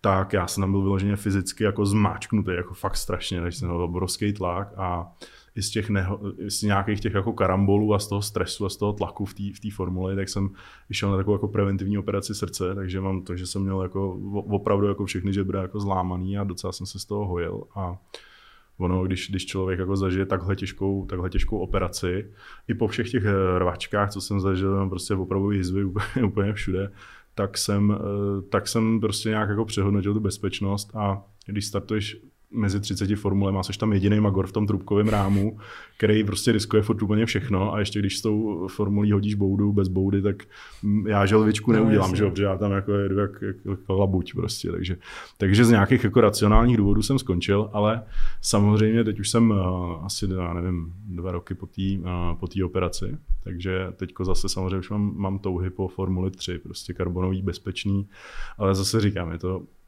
hodně drahá záležitost a, nebo drahá, drahá a náročná na čas úplně na všechno a bych opravdu chtěl zažít zase jako ve svém životě nějaký klid, aspoň trošičku. Jo. A tím, že jsem úplně do, dodělal tu sbírku a dodělal úplně všechno, tak jsem vlastně úplně šťastný, spokojený a jediný, co by mi mohlo teďka přijít nějaký starosti, je třeba, že přijdu o nohy nebo něco takového. To byla moje, moje hláška na Lauzic ringu, kdo nepřijde o nohy, jezdí pod svý možnosti. Jo.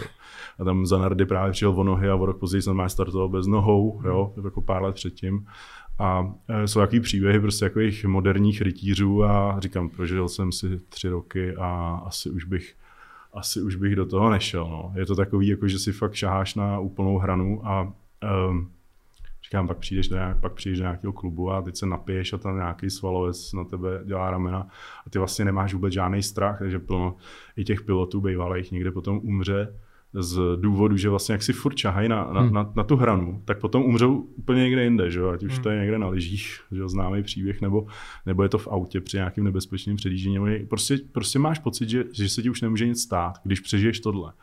A uh, nevím, oni o tom asi už někde nepřemýšlejí, ale prostě já každopádně jsem byl úplně na vybouchnutí po každém závodě, jako strašně moc emocí, týden jsem nemohl spát, týden Mejdan, že jo, prostě party, prostě opravdu jako fakt brutální. A už, uh, už nějak jsem prostě si řekl, že je potřeba jako se vypnout trošičku. No. No, sorry, sorry, ještě jenom čím to bylo, že ty hmm. jsi jediný měl tu, tu formuli, to bylo tak, že tvoje stáje no, jako neměla jinou. A navíc tím, že ostatní měli, vážej, kolik váží, 60-70 kg, ty jsi já 110, tak jsem potřeboval tu trubkou jednoduchou formuli, která zase je o 50 kg nebo o 30 kg lehčí než ty ostatní a zároveň, zároveň ty moderní formule nemají úplně nejsou tak zábavný. Tohle prostě točilo 12-13 tisíc otáček, řadilo se tam ještě sekvencí, že jsem měl vždycky úplně jako loket od krve, fakt jsem vylez z kombinézy krev, jo a odřená ruka, a nebo i když se točilo, když se řadilo třeba některých těch těma pádlama, tak to prostě už není úplně, nebylo to prostě ono. Tohle byl starý, starý stroj, který točil vyšší otáčky, byl opravdu nebezpečný a strašně rychlej a lehkej do zatáček. Na brzdách třeba opravdu na Red Bull ringu, kde jsem měl asi úplně největší úspěchy, kde jsem se stal nějakým šampionem Rakouska a opravdu jsem vyhrál ten šampionát střední Evropy svý kategorii, tak jsem, tak jsem eh, na to koukal, tam byl prostě závod cestovních aut a jde prostě závodní Pagani Zonda, prostě závodák za 100 milionů korun a brzdil z té obrovské rychlosti, prostě brzdil na 80 nebo na 100 metrech, někdy na 110, 120 metrech. Jo. A jsem řešil, jestli budu brzdit na 60 nebo 50 metrech z maximální rychlosti to, to už jsi prostě v té zatáčce a teď máš hmm. jako eh, pár desetin vteřiny na to, aby si, aby si prostě odřadil z šestky na dvojku a proletěl tu zatáčku. Takže to bylo jako psychicky, psychicky fyzicky tak náročný, že opravdu eh, prostě jsem nějakým způsobem hmm. se dostal už do, do stavu, jsem jako si říkal, teď buď umřu, nebo toho nechám. Jo. Takže takže, ale říkám, skončil jsem na, na vrcholu, prostě převzal jsem si takovýhle pohár, pohár Masaryk Racing Days, prostě první místo, šampionát, závod, všechno. A racionálně jsem se rozhodl, že už další sezónu nepojedu a zároveň jsem nastoupil na tu operaci, takže, hmm. takže to tak jako logicky, logicky skončilo, ale říkám, uh, furt to ve mně je a je to, je to droga těžká, je to absolutní heroin. Jako. A chtěl bych, chtěl bych jednou zkusit uh, ale mám takový sen třeba v Formule 3 v Anglii, prostě šampionát, jezdit, jezdit F3 v Anglii, anebo ty klasické formule, ať už na Goodwoodu, nebo, ty, nebo prostě závody v těch starých, zase v těch trubkových nebezpečných věcech, který prostě, myslím si, že to umím dobře ovládat, jsem se s tím prostě zžil a, a nějakým způsobem bych to asi jako jako, asi to, asi to ve mně prostě neumřelo. No. Prostě ta touha tam furt je a teď buď to posunu do nějaký bezpečné formy, smysluplný, anebo, nebo to špatně skončí, uvidíme. No. no. to mě zajímá, co říkáš na ten Halo systém. Teďka se to řešilo při té nehodě Grožána. Ale mě to, mě to, já se přiznám, že uh, mně se to nelíbí vůbec a nelíbí se mi ani pohon moderní F1, ani se mi nelíbí ta politika, co tam je, ani se mi nelíbí ty piloti, ani se mi nelíbí ta převaha toho Mercedesu ani, hele, mě, mě vlastně form, Formule 1 pro mě úplně skončila. Je to prostě úplně Už to není tak zábavný. Jak já to, to prostě nesledu. Já hmm. jsem prostě byl na, na víkendu, že jsme měli formulový závody těch nižších kategorií. A pak se ale F1, jsem na to ani nekoukal. Prostě my, my, co jsme zažívali při těch našich závodech, tak uh, ty, i ty kluci, co tam byli, tak prostě neuvěřitelně odvážný, strašně rychlý, strašně agresivní jízda. Prostě opravdu, že jsme jezdili kolo na kolo často, že to byly opravdový formulový souboje. V té F1 to je fakt, mně to přijde jako počítačová hra. Jo. Vůbec neříkám, že bych se v tom nechtěl svíst. Ty, ty Gčka v tom jsou, ale to, to jako, to musí být úžasný. Jo. A zažil jsem velký Gčka, ale mě třeba, když se ta formule roztočí nechtěně nebo něco takového, tak fakt máš mm. jako na, na, na té telemetrii, ti to ukazuje mm. úplně nesmyslný data, že opravdu jako zažiješ, zažiješ do, dobrý, dobrou kosmonautiku. Jsme tomu říkali kosmonautika vždycky, ale uh, jako není to, není to pro mě, už to pro mě nejsou ty rytíři, hmm. jak jsem říkal, no, už to prostě není, není, není ta stará doba. Jako, poslední byl jako, jako Raikkonen a tady tyhle ty lidi a navíc, navíc jako my máme strašně dobrý piloty u nás jako v Čechách, jako strašní legendy, které jsou úplně jako neznámí jenom tím, že jsme Češi, tak, takže mně to přijde docela smutný, že prostě mám uh, kamaráda, který prostě byl rychlejší než Vettel když spolu jezdili Formuli BMW, že jo, Michal Vorba, prostě jako by měl být strašně slavný pilot, že jo, který by byl super v F1, ale tím, že prostě není, eh, tím, že prostě nebyl Němec nebo Rakušan, tak prostě to nějak nevyšlo a samozřejmě v tom hra, hrajou roli ty ekonomické eh, důvody, že jo, tam prostě se eh, ta sezóna, jenom ty tréninky, se říká, že to je prostě, to seš na nějaký miliardě, no se jako dostat, jo, jako by abys prošel všema těma formulema nízkých kategorií až, až na tu super licenci, která stojí milion euro nebo dolarů to stálo vždycky, ale to, to vůbec není nic v tom, jo. to že v pneumatikách za, za, za sezónu, hmm. že, takže to, uh, to vůbec nemá smysl. Prostě to je politika a když si Mercedes vybere, že prostě někdo, protože je černá, bude prostě nejrychlejší na světě, tak bude. A prostě tomu všechno přizpůsobí. Hmm. Je to zase i ten pozitivní rasismus, když se dostali do formule, tak pro mě už je to jako nešťastný. No. Je... Takže tam často záleží prostě z jaký je země, jaký přivede jasně, sponzory, jasně, jasně. jak je zajímavý prostě pro ten trh. Přesně tak, tak, no. A teď už musí i jako odpovídat politicky, že jo, a politicky korektně musí hmm. prostě odpovídat, což je smutný, že dneska, když chceš i točit film, tak jako musíš tam mít homosexuála, musíš tam mít někoho z menšiny, musíš tam mít tohle, tohle. A já si myslím, že to škodí především tě, těm, který to má chránit. Jo protože ta společnost samozřejmě, ne, ne každý je tak kultivovaný, aby si uvědomil, že to dělá nějaký lobby od někud, ale um, že, to, že to prostě tvoří, tvoří to prostě nějaká skupina, který je to, pro kterou je to prostě pozitivní a je to, je to strašně nezdravý. Je to mor dnešní společnosti, je politická korektnost. Jo. Já se s tím nedokážu smířit.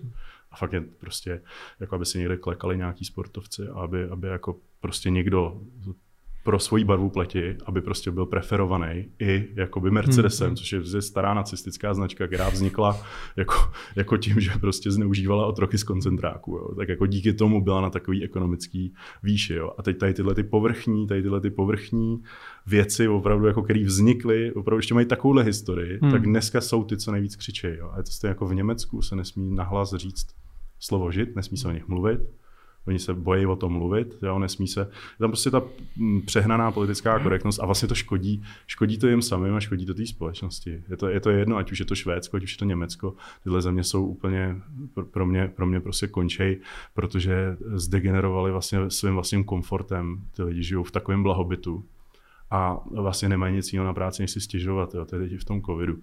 Samozřejmě prostě mě hrozně lidí, líto lidí, kteří teď nemají, uh, nemají prostě svoje živobytí a jsou vypnutí, protože je to všechno jako ohromný, ohromný podvod ze strany té vlády. Jo. A jsou vždycky dva extrémy, že někdo říká, že covid neexistuje, což je úplně nesmysl, že tady umírají lidi, a někdo zase říká, že to, je, že to je prostě největší problém na světě. Já si myslím, že jako pozitivní na tom je, že je to příprava na skutečnou pandemii, která jednou jako může přijít a zároveň, zároveň bych teda dost jako od, odsoudil, odsoudil na jedné straně, na jedné straně vlastně to, že nikdo se nedokáže jako uskromnit. Když by teoreticky opravdu jako bylo něco vážného, tak to nikdo nedokáže udělat a je to degenerace prostě problémů v blahobytu, život, život v přehnaném blahobytu, dlouhodobá konjunktura, tady si splachujeme jako toaletu pitnou vodou a žijeme v nadvýrobě a 50% jídla se vyhazuje, že jo a lidi, lidi prostě z nějakého důvodu, z nějakého důvodu prostě nejsou schopní se vůbec uskromnit a dělají jako, že je největší konec světa. A na druhou stranu potom jsou prostě lidi, kteří řeknou, že se nikdy nenechají ničím očkovat a že všechno jsou inklinou k nějakým konspiračním teoriím. A nikde tady není jako ten normální zdravý člověk uprostřed, který říká prostě pravdu a jak to je. A je to jako v dnešní politice. A tohle zasáhlo až do Formule 1. A je to úplně všude. Je to, když chceš natočit film, když chceš být závodník, když chceš být jako vrcholový sportovec, tak už prostě záleží na těchto těch věcech. Jo. A to mně přijde, mně to přijde prostě hrozný. Mně to, mně to přijde hrozný, že si hmm. nemůžu říkat, co chci. Že, jo, já chápu, že je plno, plno debilů, který třeba, když budou říkat, co chtějí, tak my to nechceme poslouchat, Jasně. ale my máme právo to neposlouchat. Že jo. Ale neměli bychom mít právo jim to zakazovat.